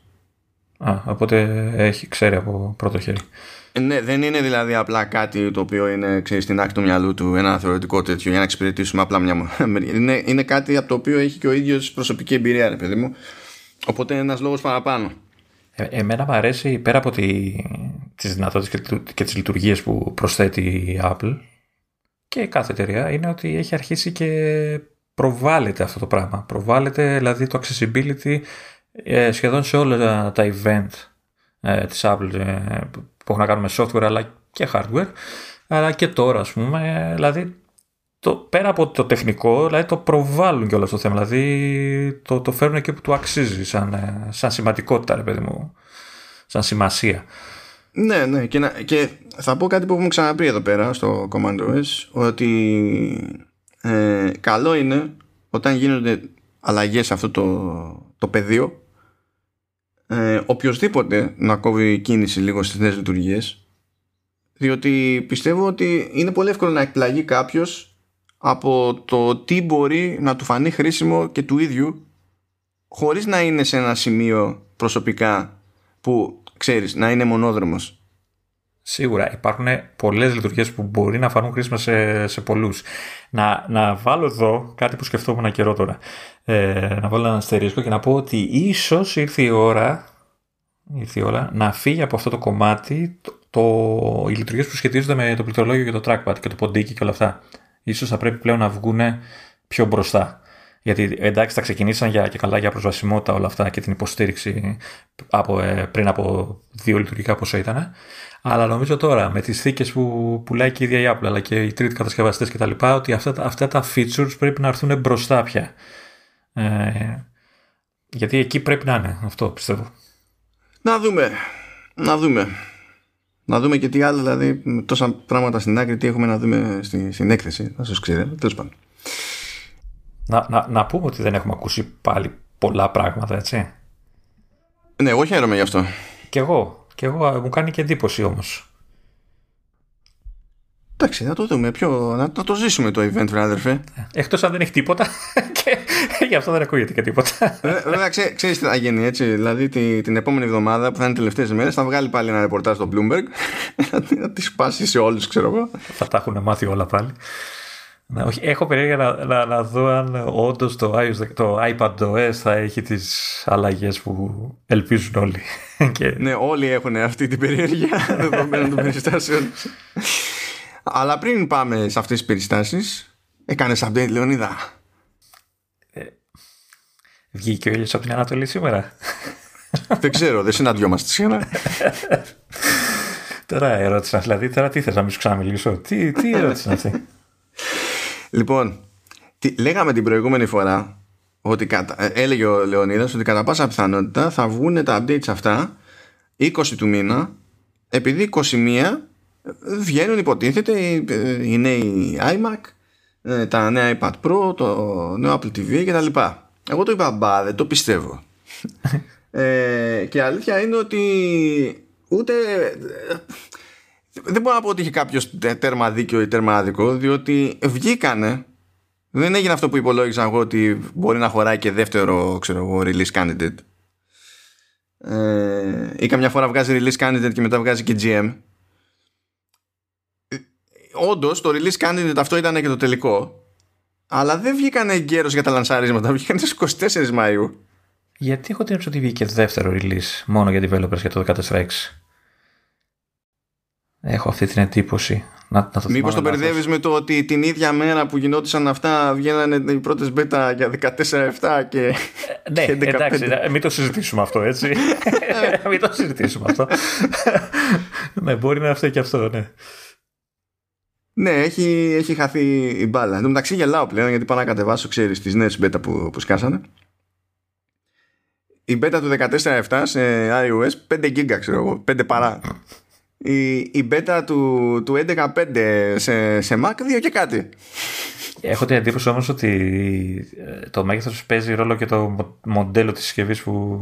Ναι, παίζει, παίζει. Θα το κατεβάσει. Γιατί εσύ, ας πούμε, που είσαι στο τελευταίο, κατεβάζεις full featured iOS. Εγώ που είμαι σε παλιό, κατεβάζω λιγότερο. Παίζει, ναι, από, τέτοια, από μοντέλο σε μοντέλο παίζει. Και φαντάζομαι ότι δεν αποκλείεται να είναι και κάτι ανάλογο σαν φάση και σε Mac και τέτοια, ρε Αλλά λες και πάλι, ξέρεις, το macOS, όπως και να το κάνεις, είναι πιο πολύπλοκο πράγμα. Ναι, ε, ε, έτσι φαίνεται τουλάχιστον, έτσι δείχνει. Τέλος πάντων, βγήκαν λοιπόν iOS 14.6, iPadOS 14.6, macOS 14, ε, WatchOS 7.5, tvOS 14.6 και υποτίθεται, έτσι για το χαβάλε θα το πούμε αυτό, ότι βγήκε και HomePod Software 14.6. Α, γιατί το λες για χαβάλε, αφού βγήκε. Να ξεκινήσουμε ανάποδα, ναι. Κανείς λοιπόν δεν ξέρει τι κάνει το HomePod Software 14.6. Κανείς δεν ξέρει. Ε, από τύχη ξέρουμε τι κάνει το tvOS επειδή υποτίθεται ότι υπάρχει εκεί πέρα εφαρμογή για τα podcast της Apple οπότε προσθέθηκε υποστήριξη για subscriptions Ναι, εντάξει Στο WatchOS 7.5 ψηλοπράγματα, δηλαδή εντάξει security fixes, αυτό ισχύει γενικά με security fixes κτλ. Απλά άπλωσε το ηλεκτροκαρδιογράφημα σε Μαλαισία και Περού, δεν ξέρω αν σε αφορά Λεωνίδα Όχι ε, Έχουμε και τα καινούργια watch faces που, που λέγαμε την προηγούμενη φορά. Α, ναι, σωστά, σωστά, σωστά. Είναι, είναι και αυτό που λέγαμε για Pride και τέτοια, ναι. Ε, στο, στο 11.4 ναι, εντάξει, μπαίνουν channels, ξέρω εγώ, στο podcast app και υποστήριξη για subscriptions. Έχει κάτι ωραία φιξάκια εδώ που λέει ότι πριν λέει στο Safari μπορεί, μπορεί τα bookmarks να μπαίνανε στην τύχη σε, σε, κρυφά, σε κρυφούς φακέλους. Πολύ πρακτικό. Φοβερό ακούγεται, δεν υπάρχει κάποιο πρόβλημα. Ε, freezes του preview, όταν, του preview app όταν κάποιος έκανε αναζήτηση μέσα σε PDF. Αλλά αυτό που μου αρέσει περισσότερο, άκου, άκου τώρα back που έπαιζε. Έκανε freeze το 16 το MacBook όταν κάποιος έπαιζε Civilization 6. Τι συνδυασμός είναι αυτό που... που... Πω... Αυτό πραγματικά ήταν το αγαπημένο μου. Βέβαια, βέβαια, όπως προέκυψε, το σημαντικότερο ήταν ότι έκλεισε τρύπα ασφαλείας που έτρεχε από το 2020, αν και έδειχνε να χρησιμοποιείται πιο έντονα το τελευταίο διάστημα, που επέτρεπε ε, σε, έτσι, σε, σε καλούς ανθρώπους ε, να εισβάλλουν στο σύστημα μέσω εφαρμογών όπως το Zoom και τα λοιπά και χωρίς να χρειάζεται να ζητήσουν ιδιαίτερα permissions από το σύστημα και το χρήστη να παίρνουν screenshots κανονικά από την οθόνη. Και με το 11.4 κλείνει αυτή η τρύπα και τότε δημοσιοποιήθηκε και το, ότι υπήρχε αυτό το θέμα. Ε, αλλά καλό είναι να το κάνετε τέλος πάντων το update όχι απλά για πάνω ενδεχόμενο αλλά επειδή μιλάμε για κάτι το οποίο έχει διαπιστωθεί ότι έχει χρησιμοποιηθεί ως τρύπα. Και μιλάς και για εφαρμογές όπως το Zoom που αυτή την περίοδο, αυτόν τον καιρό χρησιμοποιούν σχεδόν όλοι έτσι για να δουλέψουν. Ναι, Οπότε, ναι.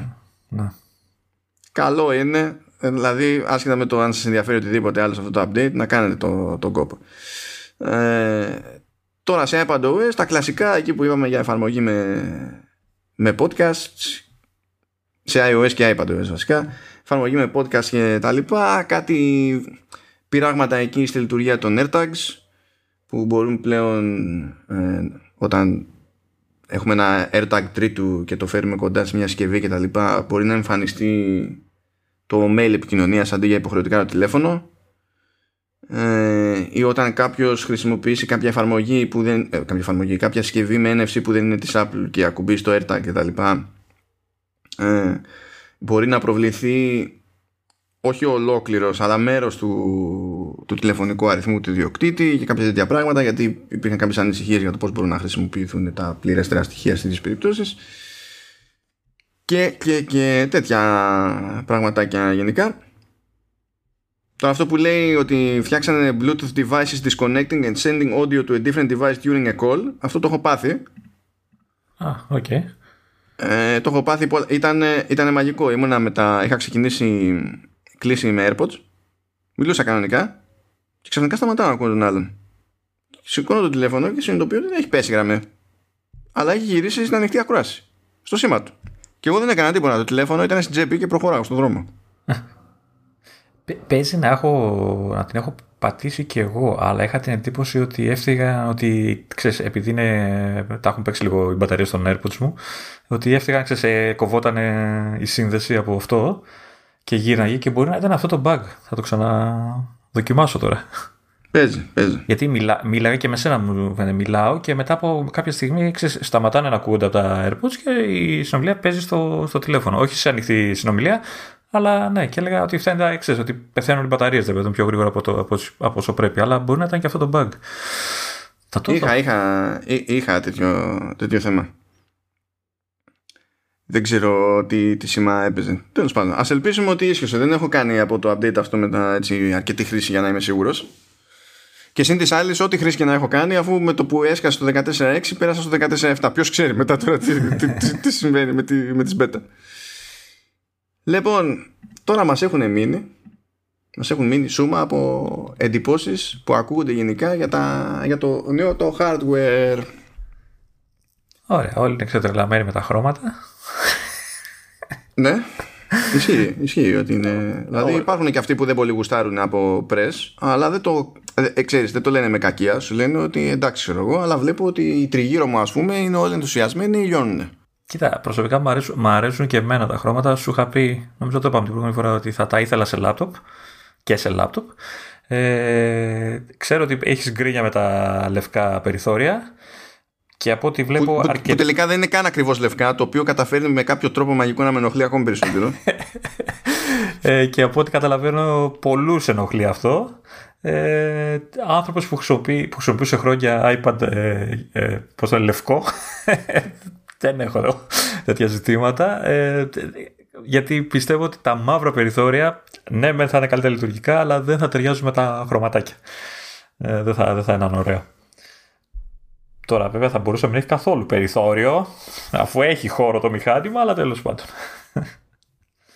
Ε, εντάξει, λες τώρα και καλά για το πηγούνι από κάτω ή γενικά για το... Ε, και για, τα, για όλο θα μπορεί. Δηλαδή ε, αυτό, αυτό έβλεπα, κάνανε, νομίζω στα iFixit που κάνανε, ε, δείχνανε ξέρεις, το εσωτερικό και συνειδητοποίησα ότι ο υπολογιστής είναι ένα σκατό.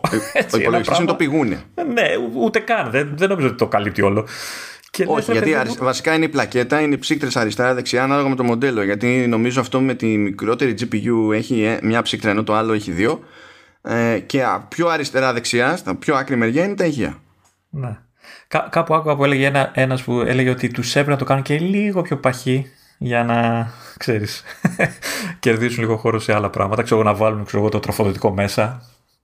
Τέτοια πράγματα. Κάτι τέτοια έχω ακούσει για το αυτό, αυτό, αυτό, ήταν, αυτό ήταν δύσκολο. Αν έκανες λίγο πιο παχύ, δεν θα έμπαινε το τροφοδοτικό μέσα. Θέλω να το κάνεις πολύ πιο παχύ ή να το κάνεις όπως ήταν παλιότερα που είχε κούρμπα. Από τη στιγμή που αποφασίσανε ότι θέλουν να είναι και αρκετά λεπτό και flat σε κάθε περίπτωση, δεν υπήρχε περίπτωση να μην Ναι, αλλά βλέπεις από την άλλη το Mac Mini που το έχει μέσα το τροφοδοτικό. Θα μου πεις είναι πιο παχύ, αλλά είναι πολύ πιο μικρό. Έτσι. Είναι πάρα πολύ πιο μικρό. Και λες ότι ίσως και να μπορούσαν να το καταφέρουν. Μα είναι άλλο πάχος τελείως αυτό. Ναι, αλλά είναι και άλλο μήκος. άλλο όγκο αυτό. Δηλαδή, ε, τι πάει να πει, τα, τροφο... τα, τα, τροφοδοτικά δεν λειτουργούν έτσι. Δεν είναι Καλά, παίρνουμε ένα ποινίο και το κάνουμε φλίδα. γιατί έτσι μας τη βάρεσε, δεν είναι έτσι. Ε, Πάντως θετικές εντυπώσεις έχω δει εγώ και εννοείται για τις επιδόσεις. Έτσι. Ε, και τα χρώματα από ό,τι καταλαβαίνω τους περισσότερους αρέσουν. Εντάξει, είναι κάποιοι που λένε θα το ήθελα έτσι, θα το ήθελα αλλιώς, αλλά αυτά έχω καταλάβει εγώ. Δεν ξέρω τι έχεις παρατηρήσει εσύ. Λοιπόν, τώρα να, να πούμε ότι ε, αναμενόμενα σχεδόν παίζει γκρίνια για το ότι το, το ύψος είναι αυτό που είναι και δεν γλιτώνεις πάλι ναι. το να το βάλεις κάπου να κάθεται πάνω. Ήλπιζα με τα hands-on και τέτοια να ξέρεις, επειδή ήταν άλλο το μέγεθος της οθόνης, δεν ξέρω πώς ήταν το ζύγι ακριβώς, να ήταν λίγο καλύτερη η φάση. Τελικά δεν είναι καλύτερη η φάση. Είναι στο, στο είχα πει ότι δεν παίζει πάλι το ίδιο πράγμα θα είναι. ε, ναι, θυμάμαι, ναι. Θυμάμαι. Ε, δεν, τι, τι, ξέρω εγώ. Είπα εκεί πέρα να κρατήσω ένα benefit of the doubt, και, αλλά πακέτο. Α, τώρα, αυτό που είδα εγώ είναι ότι γενικά από τα μοντέλα με, με εμένα είναι εκείνο που πιάνει τις καλύτερες επιδόσεις ακριβώς επειδή έχει άλλον αέρα στην ψήξη. Και πέτυχα και παραδείγματα που λέγανε ρε παιδί μου ότι κάνοντας τα καθημερινά μου, τα default μου δεν, δεν έκαναν καν τον κόπο οι ψύχτες. Γιατί όλη η δουλειά γινόταν στην ουσία από τους μικρούς πυρήνες. Όταν πήγαινα όμως να πω θα μοντάρω κάτι βίντεο ήχο τι είναι τότε, τότε ξυπνούσαν. Μέχρι τότε δεν ενδιαφερόντουσαν καθόλου τα μυστηρακιά ναι το άλλο που είδα και μ' άρεσε σαν φάση είναι ότι έχουν κάνει πολύ καλή εντύπωση στα ηχεία με τη λογική και καλά ότι παρά το πάχος του μηχανήματος καταφέρνουν να είναι καλύτερα από πριν. Κάτι άξιο ότι έχουν και αρκετά καλό μπάσο για το μέγεθός τους. Ναι, ναι, καλά, γενικά πηγαίνει αυτό. Και συνεχίζεται φαίνεται η παράδοση της, της Apple να φροντίζει τέλος πάντων στη τζίτα να μην έχει παραμόρφωση ε, το οποίο εντάξει μπορεί να μην είναι καν το απόλυτο μαγικό από την άποψη ότι μπορεί στην τελική να βάζει κόφτη στο volume. Να μπορούσε να πάει παραπάνω αλλά να μην, να μην σε πηγαίνει παραπάνω για να γλιτώνει την παραμόρφωση. Ε, ακόμα και αυτό θετικό είναι στα, στο δικό μου το τευτέρι. Διότι το να έρχεται κάποιος και να μου λέει έχω πολύ περισσότερο volume αλλά να μην ακούγεται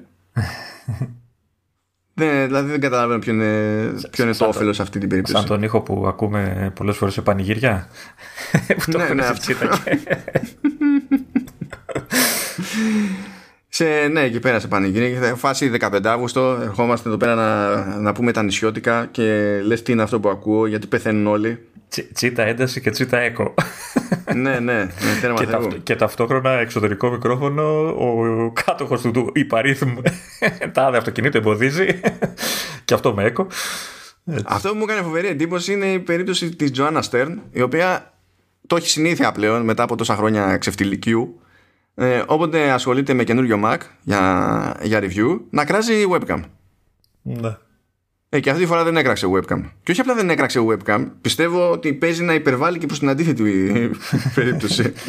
Ε, ναι, γιατί φαντάζομαι ότι είχε τόσο χαμηλές προσδοκίες που όταν είδε ότι κάτι είναι έτσι σόι, ε, το θεώρησε τέλειο. Ε, λέει ρε παιδί μου ότι ξέρεις, ε, με αποστομώνει ξέρω εγώ, δηλαδή ότι έλεγα τώρα απλά δεν έχω αυτά τα θέματα με αυτή την κάμερα, αλλά μου φαίνεται πολύ περίεργο. Που εντάξει, μπορώ να φανταστώ σενάρια δηλαδή, για το πώς το εννοεί, αλλά και πάλι μου φαίνεται πολύ περίεργο. Δηλαδή, θα, ήθελα να το δω ο ίδιος. Που λέει ότι έβαλε δίπλα-δίπλα, ξέρω εγώ, ε, το, το MacBook Pro ε, με το iMac με εμένα και το iPhone 12 και σου έλεγε ότι σε κάθε περίπτωση, σε κάθε σενάριο είχε καλύτερο αποτέλεσμα με, το, με την κάμερα του καινούριου iMac και σε σχέση με το 12 το iPhone. OK. Okay.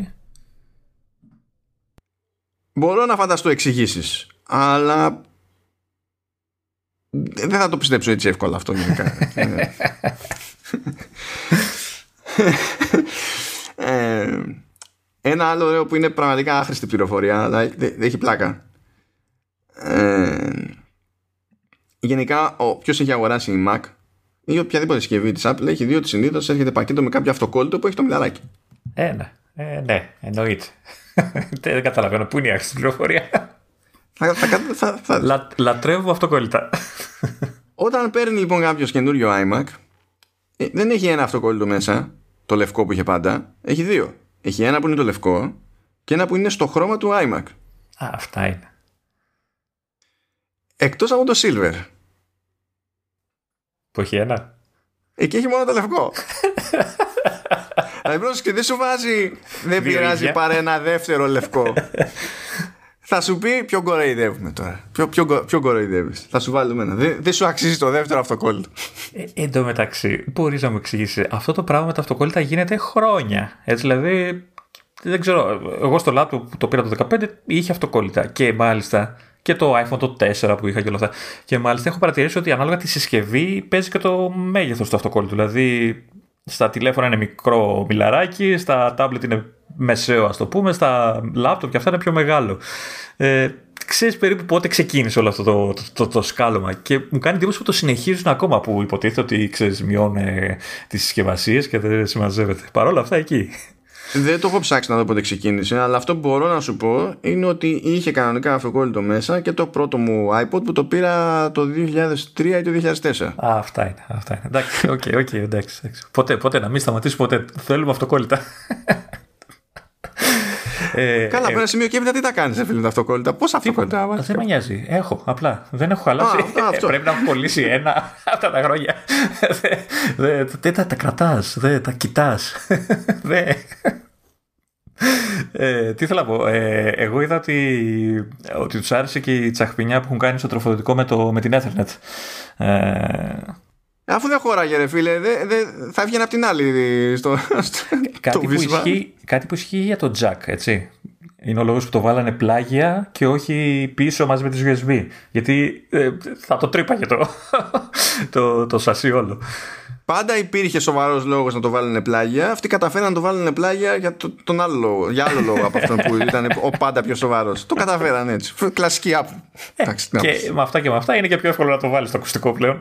ε, ναι. Ε, ναι, του διαόλου εκεί πέρα. όχι όπω το Mac Mini που το έχει πίσω και ψάχνεις να βρεις με χίλιες θύρε που έχεις αυτό το μικρό χώρο να βρεις πού θα βάλεις τι. Να πούμε επίσης ότι έτσι όπως βγαίνει το μηχάνημα και είναι του κουτιού, εκτός του ότι έχει ένα animation στην αρχή που είναι στο χρώμα του μηχανήματο για το, για το καλωσόρισμα στο macOS, ε, είναι και απόχρωση για τα, για τα highlights στο λειτουργικό ή αντίστοιχη. Ε, και είναι και το wallpaper, έτσι, αν θυμάμαι καλά. Ναι, και το wallpaper. Ε, ε, το highlight μπορεί να αλλάξει, δηλαδή στην τελική οποιοδήποτε μπορεί να τα αλλάξει. Είναι μια λειτουργία που μπήκε με το Big Sur πέρυσι. Ε, και, το, και έχει ο χρήστη το περιθώριο να βάλει το δικό του χρώμα highlight για όταν επιλέγει οτιδήποτε από στοιχείο UI κτλ. Αν και το default υποτίθεται ότι είναι το ανάμεικτο, που το ανάμεικτο στην ουσία τι κάνει; Έχει το στάνταρ αυτό το, το γαλάζιο, το περίπου μπλε που έπαιζε πάντα όλα αυτά τα χρόνια αλλά αφήνει το περιθώριο στον developer αν έχει διαλέξει ο ίδιος άλλο χρώμα για highlights στην εφαρμογή του να το κάνει override αυτό και να έχει συγκεκριμένο ξέρεις, κάθε εφαρμογή θεωρητικά να έχει το δικό του χρώμα επειδή ο developer το προτιμά ξέρω εγώ στο UI. Ενώ άμα διαλέξει ο χρήστης κάποιο συγκεκριμένο χρώμα ή αν αφήσει τον χρωματιστό iMac που πήρε στην αρχική του ρύθμιση τότε δεν έχει σημασία τι έχει επιλέξει ο developer. Κάνει, έχει προτεραιότητα η επιλογή αυτή που κατά μία έννοια είναι σαν να την έχει κάνει ο χρήστης. Αλλά αλλάζει ό,τι, ό,τι θέλετε κάνετε σε αυτό, το, σε αυτό το θέμα. Είναι από τις ταχπινιέ όμως, ρε παιδί μου, εκεί πέρα.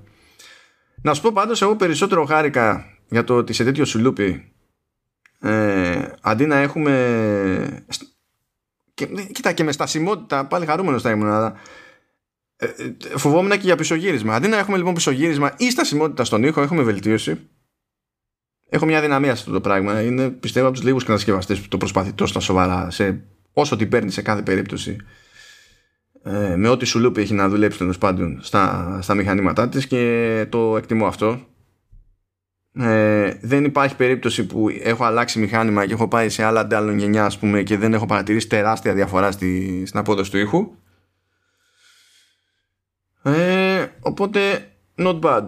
Not bad Πώς θα σου φαινόταν αν τα περιφερειακά που και αυτά πάνε πάλι με το χρώμα του κάθε αίμα και τα λοιπά ε, ξέρεις, θα ήθελα, θα ήθελα ε, αφού χρωματίσαν το κάτω μέρος του αλουμίνιο ανάλογα με το χρώμα του iMac ε, να χρωματίσαν και την επιφάνεια δηλαδή το ποντίκι να μην είναι λευκό όπως είναι το κλασικό ποντίκι το, το Magic Mouse να είναι στο χρώμα του iMac ξέρεις, αυτή τη διχρωμία που κάνουν και στο σασί να την κάνουν και στα περιφερειακά. Δηλαδή τα πλήκτρα να μην είναι λευκά να είναι το ανοιχτό χρώμο ξέρω, πορτοκαλί κάπως έτσι too much λες νομίζω ότι το κρατάνε έτσι ακριβώς επειδή έχουν και το ας το πούμε πιο λευκό πλαίσιο στην οθόνη. Για να ταιριάξει καλά με το, με το πλαίσιο. Ναι, νομίζω ότι γι' αυτό το κρατάνε. Αλλιώς θα με χάλαγε. Θα, αυτό που λες δηλαδή θα μπορούσε να οδηγήσει σε μερικούς πολύ ωραίους συνδυασμούς. Ναι, ναι. Απλά έχω την εντύπωση ότι το κρατάνε όπως το κρατάνε επειδή έτσι όπως είναι πιάνει πάνω κάτω τους δύο τόνους που έτσι κι αλλιώς χαρακτηρίζουν και το μηχάνημα που βλέπεις μπροστά σου, ας πούμε. Τους δύο, τουλάχιστον όταν στέκει μπροστά στην οθόνη. Έτσι. Ναι, Δεν ναι. πιάνει τον τόνο από πίσω, γιατί ο από πίσω είναι τέρμα ουγγ. Είναι πολύ πιο, έντονο, πιο έντονη η απόχρωση. Δεν ξέρω αν έχεις κάτι άλλο που σου κάτσε έτσι. Όχι, όχι. Ε, μου κάτσε το ότι δεν μου έχει κάτσει. Ε, ούτε αυτό, ούτε το επόμενο που θες να πεις. Πάντως να κάνω έτσι μια τελευταία σημείωση. Εγώ διαφωνώ με, τη, με την κάψα που παίζει γενικά με, τα, με, το, με το πηγούνι μπορώ να δείξω μεγαλύτερη κατανόηση στο πλαίσιο. Το γύρω-γύρω. Θα δείξω μεγαλύτερη κατανόηση. Αλλά στο πηγούνι, παιδιά, κάπου πρέπει να μπει ο υπολογιστής. Έλα, μωρέ, λεπτομέρειες και εσύ τώρα. Κάπου πρέπει να μπει ο υπολογιστής, κάπου πρέπει να επιβιώσουν τα ηχεία. Ξέρω εμένα, εμένα, να σου πω δεν με χαλάει καθόλου. Μ' αρέσει το πηγούνι. Και μ' αρέσει γιατί έχει αλλάξει και νομίζω έχει γίνει πιο στενό από το παλιό. Αυτό που μου κάνει, μου κάνει εντύπωση είναι που βγάλαν το μιλαράκι από μπροστά. Δηλαδή, Πώ θα πουλάμε μούρι τώρα; θα πρέπει να το γυρνάμε ανάποδα. Ναι. ε, αλλά κατά τα άλλα, ναι, το θεωρώ ξέρεις, χαρακτηριστικό γνώρισμα του, της σειράς, παιδί μου. Να, να μου έλεγε ότι καταφέραμε και το κόβουμε τελείως και τα περιθώρια και έχουμε ξέρεις, μόνο το, την οθόνη, εκεί είναι να το συζητήσουμε. Αλλά αν ήταν να, να μου κάνεις άλλο πράγμα περίεργο για να χωρέσουν ό,τι είναι να χωρέσει, νομίζω προτιμώ τη λύση που διάλεξαν.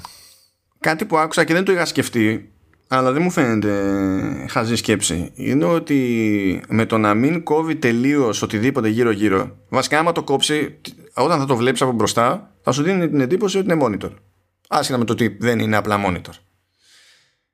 Με το να έχει κάποιο τέτοιο στοιχείο ε, ξεχωρίζει πιο εύκολα ότι είναι σύστημα και του δίνει και λίγο χαρακτήρα. Αυτό είναι που άκουσα που δεν είχα σκεφτεί και δεν θα πω ότι διαφωνώ με το κόνσεπτ. Πέραν το ότι υπάρχουν και λόγοι τεχνικοί να είναι έτσι δηλαδή. Ε, ε, ε εγώ άκουσα κιόλας για τα λευκά περιθώρια ότι ξέρεις, ε, ότι αν ε, ε, τύχει και ο τοίχος είναι άσπρος, ότι ξέρεις, χάνεται το σύστημα. Ξέρεις, ενώνεται με τον τοίχο όλο, ξέρω εγώ έτσι. Δεν χάνεται όταν έχεις dark mode στο macOS, δεν χάνεται, καταλάβατε, δεν χάνεται, αυτό είναι το πρόβλημα. χάνονται τα περιθώρια εννοώ. Εδώ σε, σε μένα δεν θα χάνονταν μόνο η ηρεμία μου, μόνο αυτό. Λοιπόν, πάμε παρακάτω. iPad Pro. Λέει ο Λεωνίδας πριν ξεκινήσουμε την ηχογράφηση, δεν είδα τίποτα από όσα λέγονται γιατί, για τους γνωστούς λόγους. Ε, πάμε παρακάτω. Έλα, έλα, πάμε, έλα, έλα, έλα, πάμε, πάμε, πάμε παρακάτω. Φτάνει. λοιπόν, είναι παιδιά όλοι στο, στο κλασικό το προβλέψιμο ότι φοβερό μηχάνημα του όλα. Αλλά κάτι πρέπει να γίνει με το, με το iPad OS Περιμένετε λίγες μέρες. Ε, ναι, η πλάκα είναι ότι είμαστε πραγματικά λίγες μέρες μακριά. Δηλαδή, ε, από το λανσάρισμα του καινούριου iPad Pro είναι ούτε τρεις εβδομάδες ολόκληρες δεν είναι μέχρι η WWDC. Που είναι, είναι μεν λογικό αυτό που λένε, αλλά ταυτόχρονα εντάξει, είναι τόσο κοντά το να φανεί το αν έχει παίξει παρόλα από την Apple ή όχι, που ξέρω εγώ, μην βιάζεστε, μην βιάζεστε έτσι. Δεν, δεν, χρειάζεται. Ε, γενικά είναι όλοι χεσμένοι από τη χαρά τους για το center stage, το οποίο θεωρώ προβλέψιμο. Το, για το FaceTime που ακολουθεί η κάμερα που είσαι και τέτοια, ναι.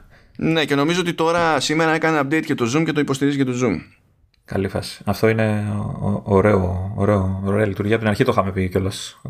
Χρήσιμο πολύ.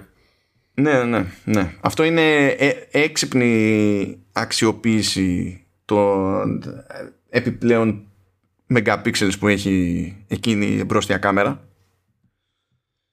Ε, και η αλήθεια είναι ότι εντάξει το θέλω αυτό και σε, και σε Mac για να μην ειλικρινείς που εκεί πέρα πρέπει να, για να το πετύχει αυτό πρέπει να βάλει πολύ πιο πυκνούς αισθητήρες και θα έχει τέλος πάντων να αντιμετωπίσει άλλα πράγματα ενδεχομένως σε τέτοια περίπτωση αλλά θέλει, θέλει το πράγμα θέλει. Είναι, είναι προφανής ευκολία αυτή για το, για το πληκτρολόγιο ησυχάσαμε έτσι. Τα λέω ναι, εντάξει. φορά.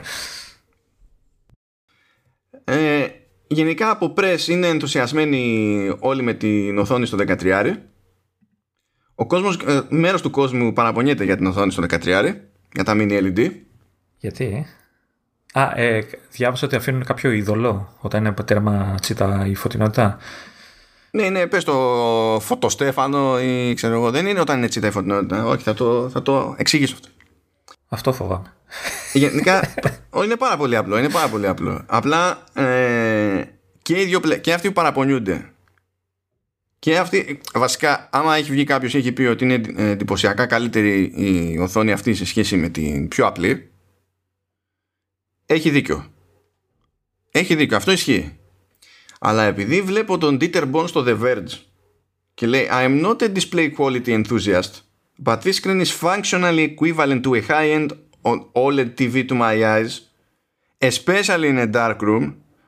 Εκεί αρχίζει να αναρωτιέσαι δηλαδή γιατί το, κατά τα άλλα τον έχω σε εκτίμηση τον, τον άνθρωπο αρχίζει και να αναρωτιέσαι τι πήγε τόσο στραβά για να παίξει τέτοιο brain fart με αυτό που είπε. Αυτό που είπε δεν ισχύει. Είναι φύση αδύνατο να ισχύει δεν είναι θέμα άποψης, είναι, είναι, είναι φύση αδύνατο να ισχύει. Είναι, είναι, είναι τόσο απλό.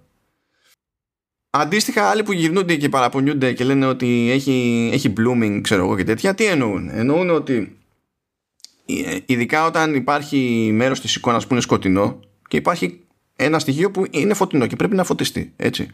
Επειδή παίζει local dimming και έχει υποτίθεται πόσες 10.000 ζώνες τι διάλογο έχει εκεί πέρα, ε, θα ανάψουν τα λεντάκια που είναι πίσω από αυτό το αντικείμενο. Ναι, το θέμα είναι όμως ότι τα pixels είναι εκατομμύρια και τα λεντάκια είναι δεκαχιλιάδες. Αυτό σημαίνει ότι ένα αρκετά μικρό αντικείμενο δίπλα σε σκοτεινό φόντο θα υπερφωτιστεί και θα φαίνεται σαν να κάνει ένα φωτοστέφανο γύρω-γύρω. Okay. Γιατί δεν μπορεί να το, άμα είναι αρκετά μικρό, να φωτίσει μόνο αυτό αν μπορούσε να το κάνει αυτό, παιδιά, τότε θα είχαμε micro LED display. Αυτό υποτίθεται ότι προσπαθούν να κάνουν εκεί πέρα. Να είναι per pixel. Ναι. Δεν γίνεται όμως αυτό. Αυτό είναι από τα στραβά του local dimming και υποτίθεται ότι η πρόοδος του local dimming είναι ότι βάζεις περισσότερες ζώνες και μικρότερα LED για να έχεις όσο πιο γίνεται πιο σφιχτό και ας το πούμε εντός εισαγωγικών πιο σημειακό έλεγχο. Έτσι γίνεται αυτό. Το θέμα είναι ε, πρακτικά δημιουργεί πρόβλημα. Δηλαδή Στη καθημερινή χρήση, ρε παιδί μου. Θα τα βλέπεις όλα με φωτοσέλεφανο. Αυτό εξαρτάται από, το, από την εικόνα που έχεις μπροστά σου εκείνη την ώρα. Okay. Δηλαδή υπάρχουν, ε, ε, υπάρχουν εικόνες που είναι στημένες έτσι ρε παιδί μου που δεν, θα, δεν υπάρχει ελπίδα να πάρεις καμπάρι. Αλλά με το που μπλέξεις κάτι σκοτεινό με κάτι φωτεινό εκεί αυξάνονται με τη μία οι πιθανότητες. Δηλαδή, α το πούμε αλλιώς. Ε, αν βάλεις κάτι με particle effects, παιδί μου, αλλά σε μαύρο φόντο, ε, εκεί θα παίξει φαγή. Γιατί το, η τελίτσα που θα έχει εκεί πέρα, ρε παιδί μου, που θα πετιέται, πολύ απλά είναι πολύ μικρή για να φωτιστεί μόνο αυτή. Από κάποιο dimming zone. Αλλά αυτά είναι γνωστά στις οθόνες, παιδιά. Είναι γνωστά. Για... Και καλά να πούμε ότι δεν είναι γνωστά στον κόσμο που αγόρασε και ξαφνικά παραπονιέται. Στο Tech Press, γιατί δεν είναι γνωστά; Γιατί δεν είναι μυστικό τόσα χρόνια, το ξέρουμε. Ε, δηλαδή, εντάξει, είδα μια άλλη ατάκα που εκεί δεν ήταν από press που λέει ότι έχοντας δει ξέρω εγώ, αυτό το αποτέλεσμα με, το, με τα mini LED, ε, πιστεύω ότι όχι, δεν είναι αυτή η νέα τεχνολογία οθόνης που θα ε, εξυπηρετεί για χρόνια την Apple κτλ. Ε, μπράβο. Το ξέρουμε. το, δηλαδή, ναι, απλά τα πράγματα. Είναι... Πα, Παρ' όλα αυτά, εγώ είδα ένα βιντεάκι που έλεγε ότι έχει διαφορά στο μαύρο ε, σε σύγκριση με ξέρεις, την κλασική ε, LCD οθόνη. Βέβαια, είναι, γιατί ξέρεις, είναι μαύρο, ξέρεις τι είναι γίνεται. Ξέρεις όμως τι γίνεται. Μα, όταν έχει να σου δείξει μαύρο, ό,τι λεντάκι έχει από πίσω το κρατάει σβηστό. Οπότε θες δεν θες, θα είναι μαύρο. Αυτό που είναι, είναι, είναι σαν τη δημιουργική λογιστική που γινόταν κάποτε που σε παλιότερες τηλεοράσεις που βάζανε μαύρο καρέ και ενώ δεν υπήρχαν ζώνες και τέτοια, υπήρχαν λάμπες από πίσω ολόκληρες, ας πούμε. Δεν μπορούσες να πεις ότι κάνω τοπικό έλεγχο στα σοβαρά. Όταν όμως ήταν μαύρο το καρέ, σβήναν όλα. Και σου ναι. λέγε Να, πιάνουμε το απόλυτο μαύρο. Βέβαια, μόλις πάω να δείξω μια εικόνα και τέτοια. Και τι κάνανε οι μάγκες, βάζανε την, την υψηλότερη πιθανή φωτεινότητα που μπορούσαν να πιάσουν όταν δείχνανε εικόνα και λέγανε, ξέρω εγώ, τόσα nits. Και λέει, ποιο είναι το, η χαμηλότερη δυνατή στάθμη που πιάνω στο μαύρο, τότε που είναι σβησμένο. Όλο. Μηδέν. Και κάνει διαίρεση με το μηδέν.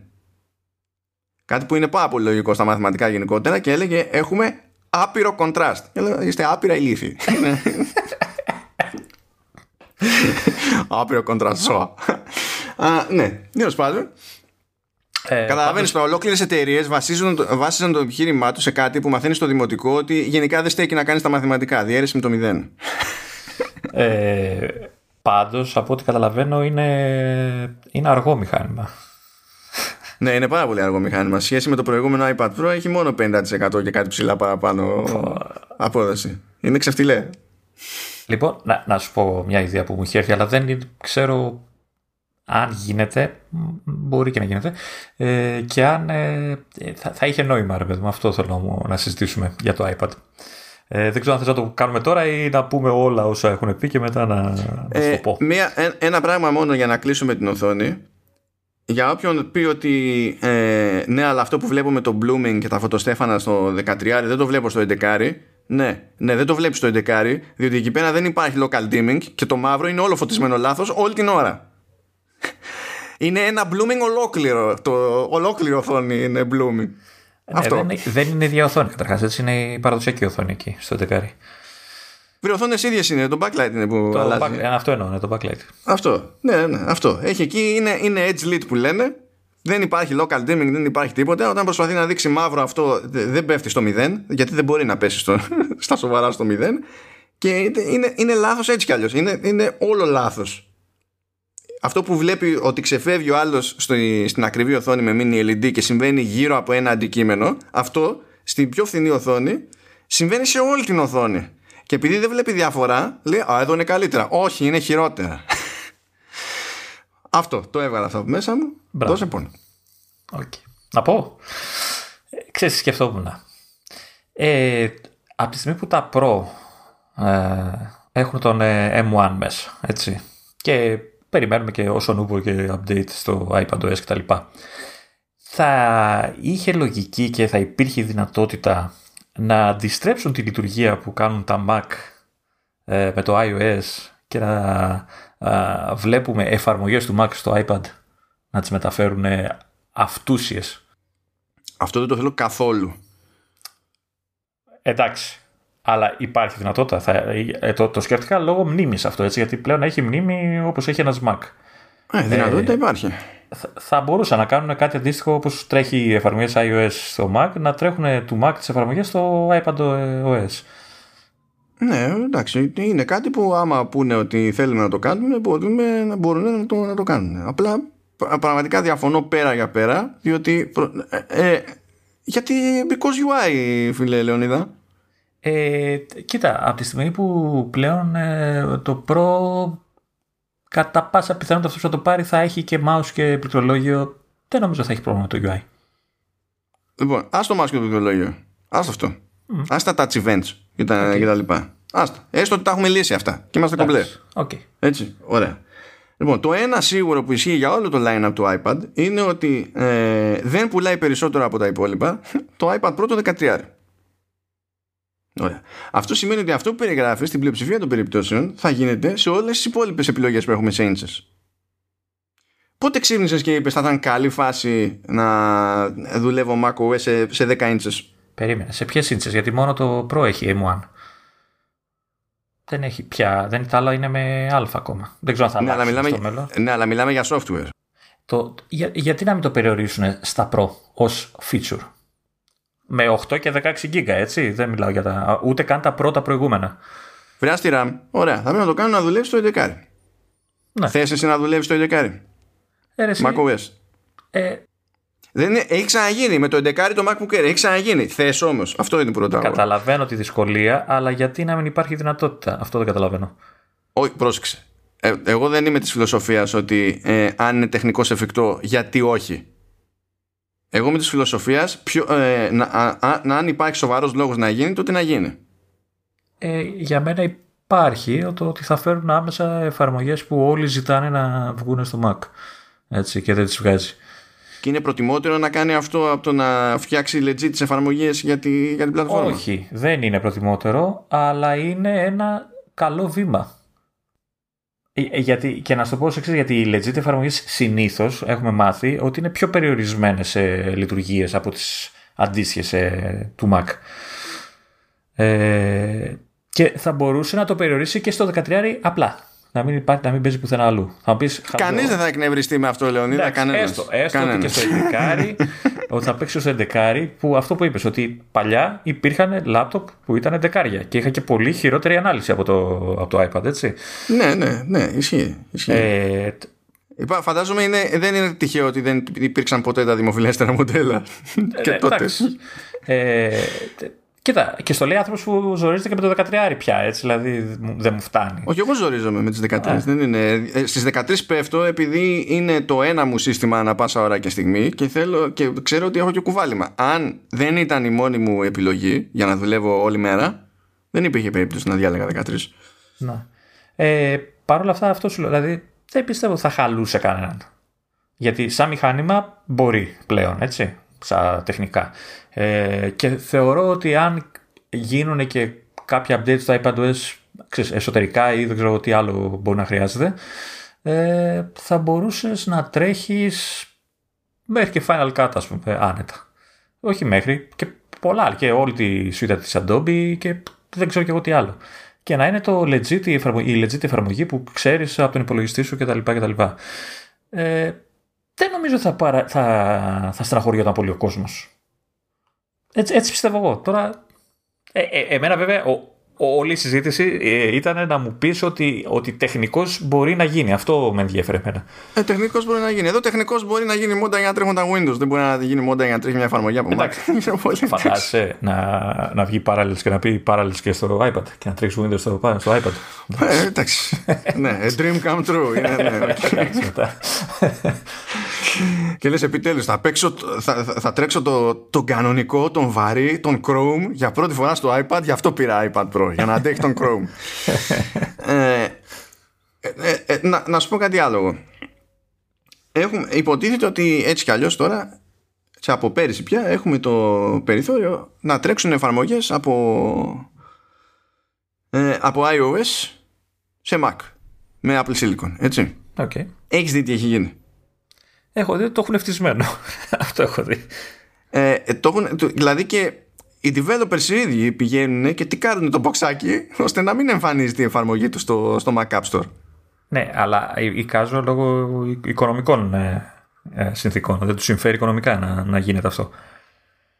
Άμα θέλουν μπορούν να το φτιάξουν αυτό. Δεν τους το απαγορεύει η Apple. Ναι, αλλά δεν ξέρω αν είναι το ίδιο πράγμα. Γιατί εδώ μιλάμε για συγκεκριμένα, συγκεκριμένες εφαρμογές. Δεν μιλάμε για μια τυχαία mobile εφαρμογή, ε, εφαρμογή mobile. Ε, και πώς που... και φτιάχνεις ένα σύστημα ώστε να επιτρέπεις αυτή, αυτή τη μετάβαση και θα πεις α, εγώ θα, μετά τι, θα, θα διαλέγουμε μόνο συγκεκριμένα είδη εφαρμογών. Όχι, όχι. Εννοώ ότι οι, οι εφαρμογές για υπολογιστή ε, έχουν άλλη χρησιμότητα. Πώς να το πω. Είναι... Ίσως να αξίζει περισσότερο κόπος, πώς να το πω, από το να τρέχεις τώρα μια εφαρμογή mobile, όποια να είναι στο Mac σου. OK. Okay. Ε, ο κόπος να τον αξίζει για, για ποιον, για αυτόν που θα φτιάξει το σύστημα, για, δηλαδή για, για την Apple που θα το υποστηρίξει αυτό; Για, το, Ναι, αλλά ναι, αλλά ο developer πρέπει να είναι και ο developer μέσα σε αυτό το παιχνίδι. Ο developer αυτή τη στιγμή ε, σε, σε περίπτωση που έχει να κουμαντάρει μια πολύ πιο απλή εφαρμογή, έτσι μιλάμε για εφαρμογές iPhone. Δεν πιάνω καν την περίπτωση Mac Catalyst που μιλάμε για εφαρμογές iPad που θα μπει θεωρητικά και κάποιος να κάνει λίγο κόπο παραπάνω για να λειτουργήσει λίγο στη λογική του, του Mac. Έτσι. Ε, έχουν το περιθώριο να το αφήσουν εκεί πέρα να βγει. Και, δεν, και χωρίς να έχει κάποιο συγκεκριμένη προσδοκία για το πώς θα λειτουργήσει έτσι. Απλά του λες, φίλε, τρέχει στην εφαρμογή του iPhone. Θα λειτουργήσει όπως είναι να λειτουργήσει η εφαρμογή του iPhone. Και οι developers το αποφεύγουν. Αυτό τώρα το γιατί και το πώς είναι debatable. Δεν ξέρω κι εγώ να σου πω. Αλλά είναι, ταυτόχρονα το ότι το αποφεύγουν είναι ένα γεγονός. Και μιλάμε για πιο απλές εφαρμογές εκεί. Που ακόμα και αν πούμε ότι θέλουν να τις κάνουν να τρέξουν λίγο πιο ανθρώπινα σε Mac, είναι λιγότερη δουλειά που έχουν να κάνουν. Δεν ξέρω. Δεν θα με χάλαγε. Ε, ε, ε, εικάζω ότι ίσως είναι δύσκολο και, να, και με το store. Δηλαδή ε, θα πρέπει να περάσουν καταρχάς οι εφαρμογές όλες στο store, που στο Mac αυτό δεν είναι ο κανόνας. Και αυτό το πράγμα να, με κάποιο τρόπο να ενσωματωθεί στο store του, του iPad. Και αυτό ίσως είναι ένα δύσκολο κομμάτι. Δεν βλέπω ούτε και κάποιο συγκλονιστικό πρόβλημα.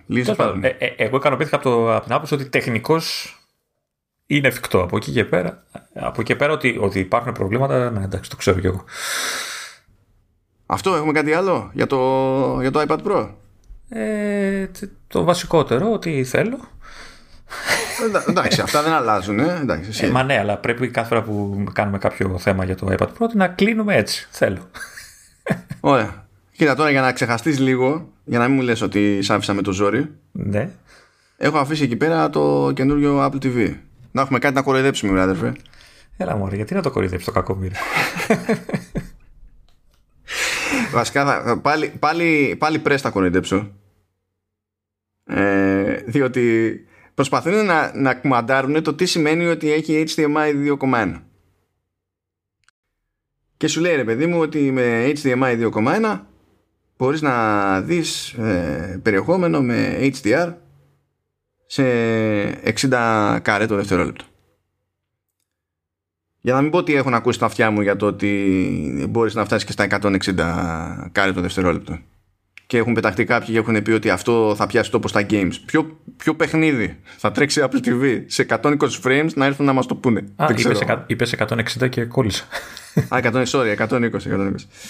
Ε... Ποια 120 με το ζόρι τα έχουμε τώρα στα καινούργια συστήματα της κονσόλας. Ναι, ναι, τι, τι, τι λέμε τώρα εδώ πέρα; Αυτά είναι αστεία πράγματα να τα λες. Απλά ξέρεις, είναι ότι πας που δεν έχει νιώσει τι γίνεται με τις κονσόλες. Δεν ξέρει, παιδί μου, από το, τη μεριά του gaming. Και σου λέει, Α, καινούριε κονσόλες λένε ότι υποστηρίζουν 4K 120. Άρα τώρα με 2-1 μπορούμε να το κάνουμε και εδώ. Για να το κάνουν στι κονσόλες, ε, κάτι θα ξέρουν. Ε, οι, κονσό, οι κονσόλες γράφουν και 8K κάποια στιγμή.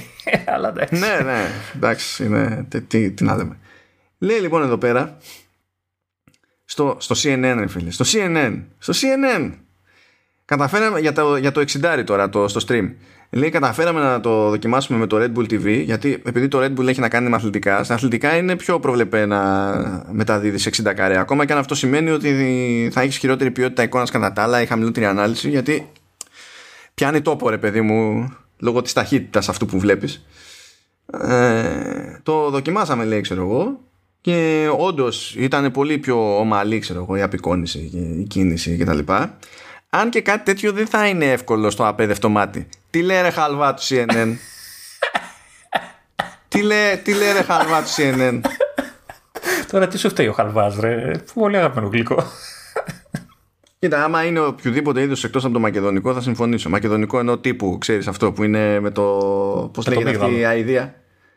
Ποιο το χέρι το αμύγδαλο; Το άσπρο αυτό το.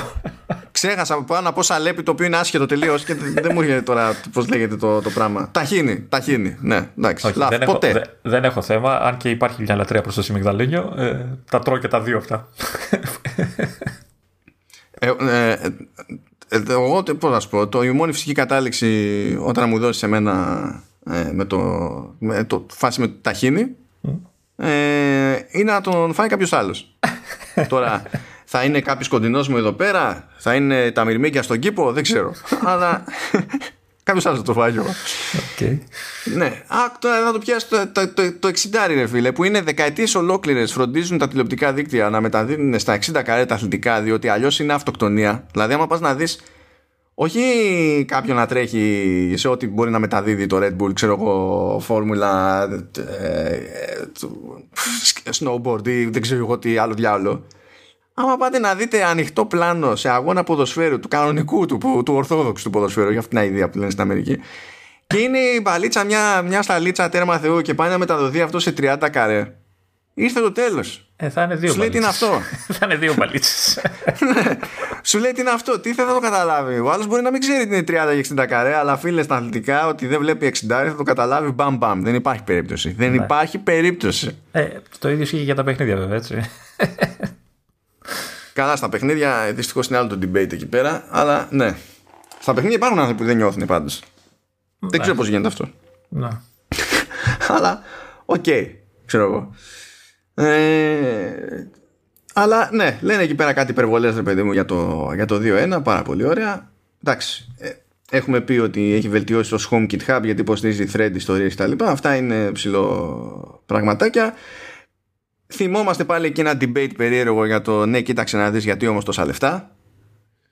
OK, okay, ναι, εντάξει. Που είδα μια κουβέντα που λέει ότι έχω, έχω διάφορα λέει ξέρω εγώ μποξάκια τέτοια και πάντα πιάνω την πάρτι μου να καταλήγει στο, στο Apple TV μετά από καιρό δηλαδή κάνω δοκιμές και μετά ξενερώνω και ναι. καταλήγω πάλι στο Apple TV γιατί σου λέει ότι είναι η πιο σταθερή πλατφόρμα σχέση με τις άλλες αυτή που ανανεώνεται πιο συστηματικά ξέρω εγώ παίρνει, ε, βλέπω μια κινητικότητα στα updates των εφαρμογών κτλ αλλά ακόμα και έτσι ε, πάλι δεν δεν το ξέρω αυτά τα λεφτά ναι αυτό που μου άρεσε σαν λεπτομέρεια γιατί θα ήταν δύσκολο να το διαπιστώσω αλλιώς.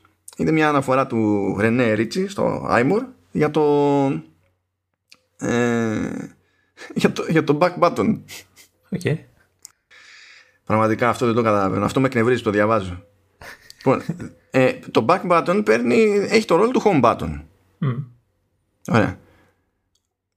Φαντάζομαι, θα το αγαπήσεις και εσύ αυτό σαν πληροφορία, Λεωνίδα δεν, είναι, δεν έχει συγκεκριμένη συμπεριφορά το back button να το πατάς. Α, ωραία, εξαιρετικά. Σε πάει και μπροστά και δηλαδή. Ε, μπροστά όχι, δεν, δεν, είναι τόσο. Δεν είναι τόσο μπροστά το back button για να σε πάει μπροστά. Αλλά σου λέει ρε παιδί μου, αν είσαι στη, στην εφαρμογή Apple TV και το, και το πατήσεις, σου βγάζει τις επιλογές, τα options κάτω, που είναι ξέρεις για να κανονίσεις ξέρω, υπότιλους και διάφορα τέτοια. Και αν θες να βγεις, από την εφαρμογή, το ξαναπαντάς. Ναι. Αν όμως βλέπεις το Netflix ή στο Disney Plus και το πατήσεις, σε πετάει κατευθείαν από την εφαρμογή. Okay. Στο YouTube, άμα βλέπεις και το πατήσεις, εξαφανίζει το overlay με τα controls. Ναι.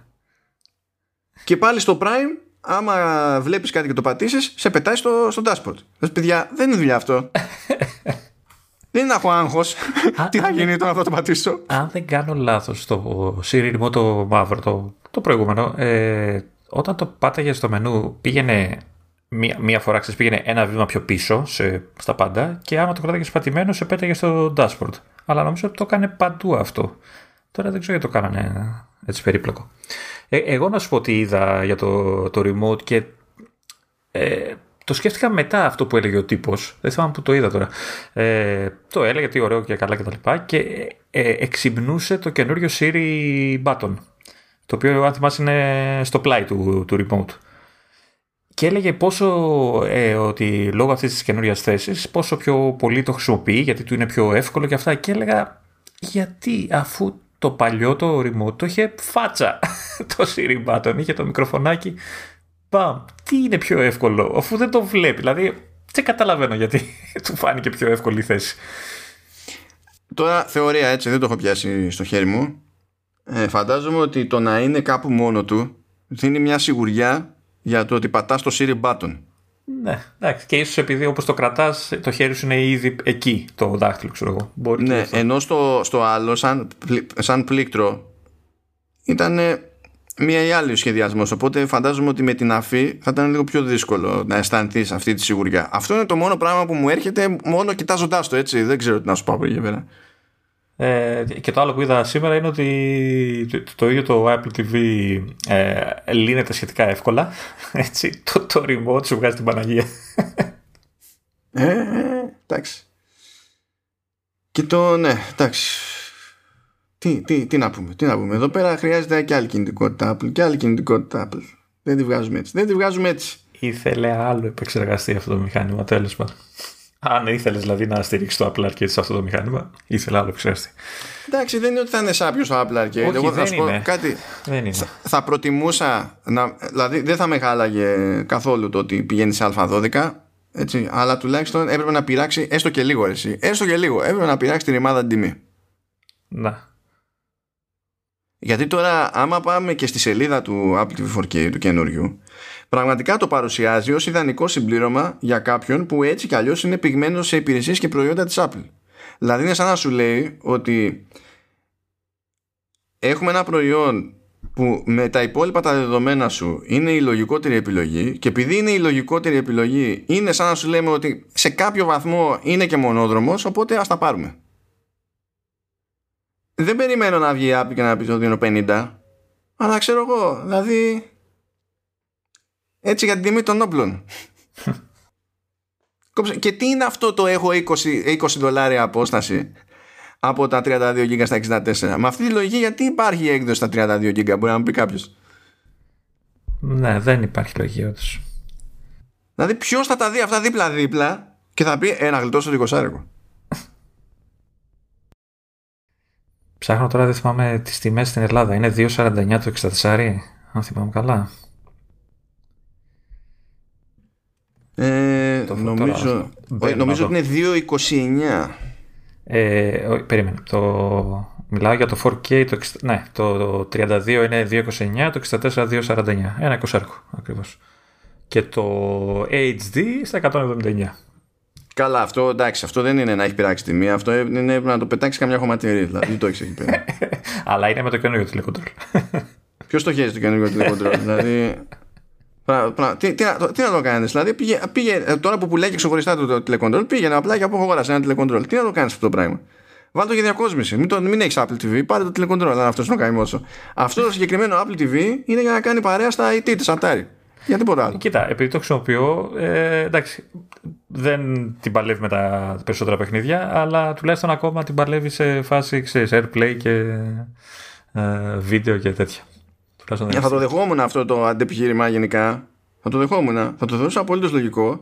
Αν δεν είχε το θράσος να εξακολουθεί να έχει αυτή την τιμή η Apple. Δηλαδή Ναι, θα πρέπει δεν να είναι νοείται αυτό το στα- πράγμα. ε, Θα πρέπει να είναι 130, ξέρω εγώ. Κάπου εκεί. Ναι, Δηλαδή, και, και πάλι πολλά σου για, για περίπτωση. Αλλά έπρεπε.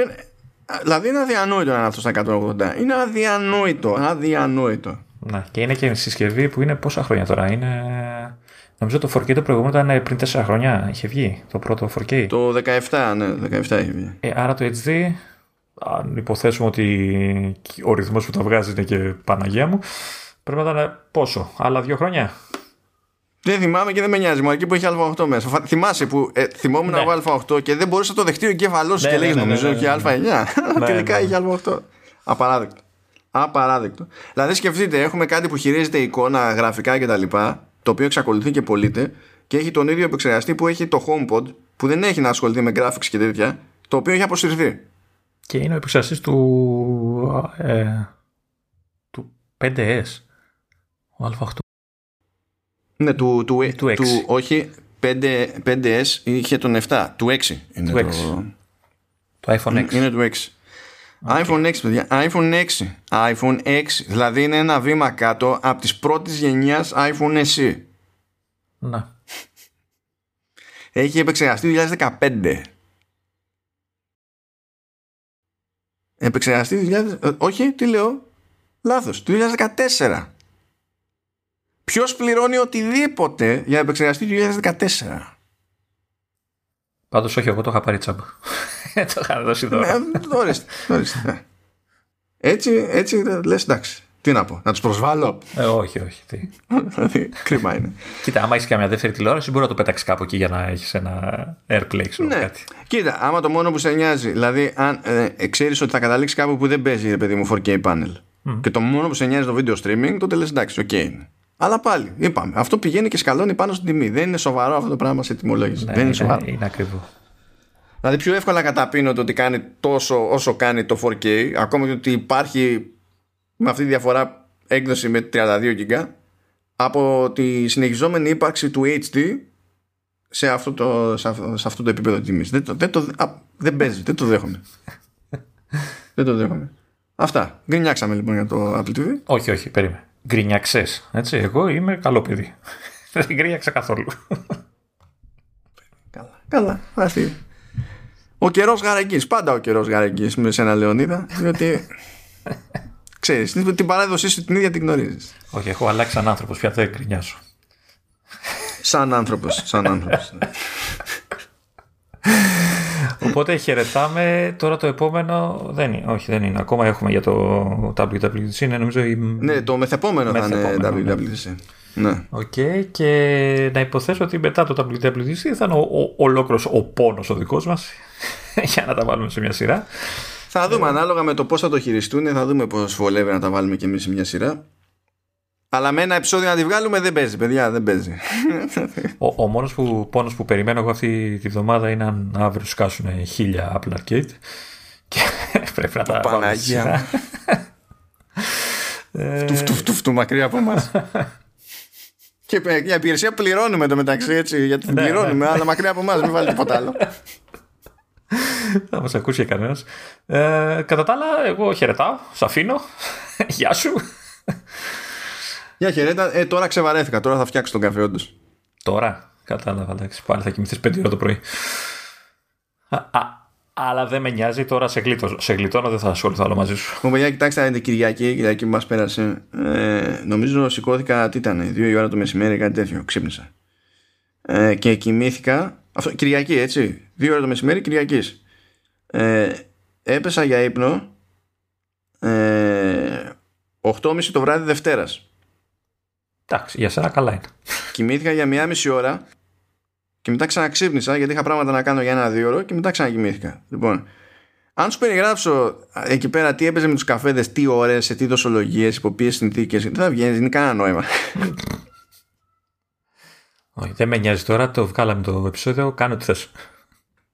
Δηλαδή, 10 η ώρα το πρωί, 10 η ώρα το πρωί, που απλά περιμέναμε την τύχη παστή και τη, το, χάναμε το χρόνο μας στο Τζάνιο έπινα το, τον, τον δεύτερο νυχτερινό μου φρέντο.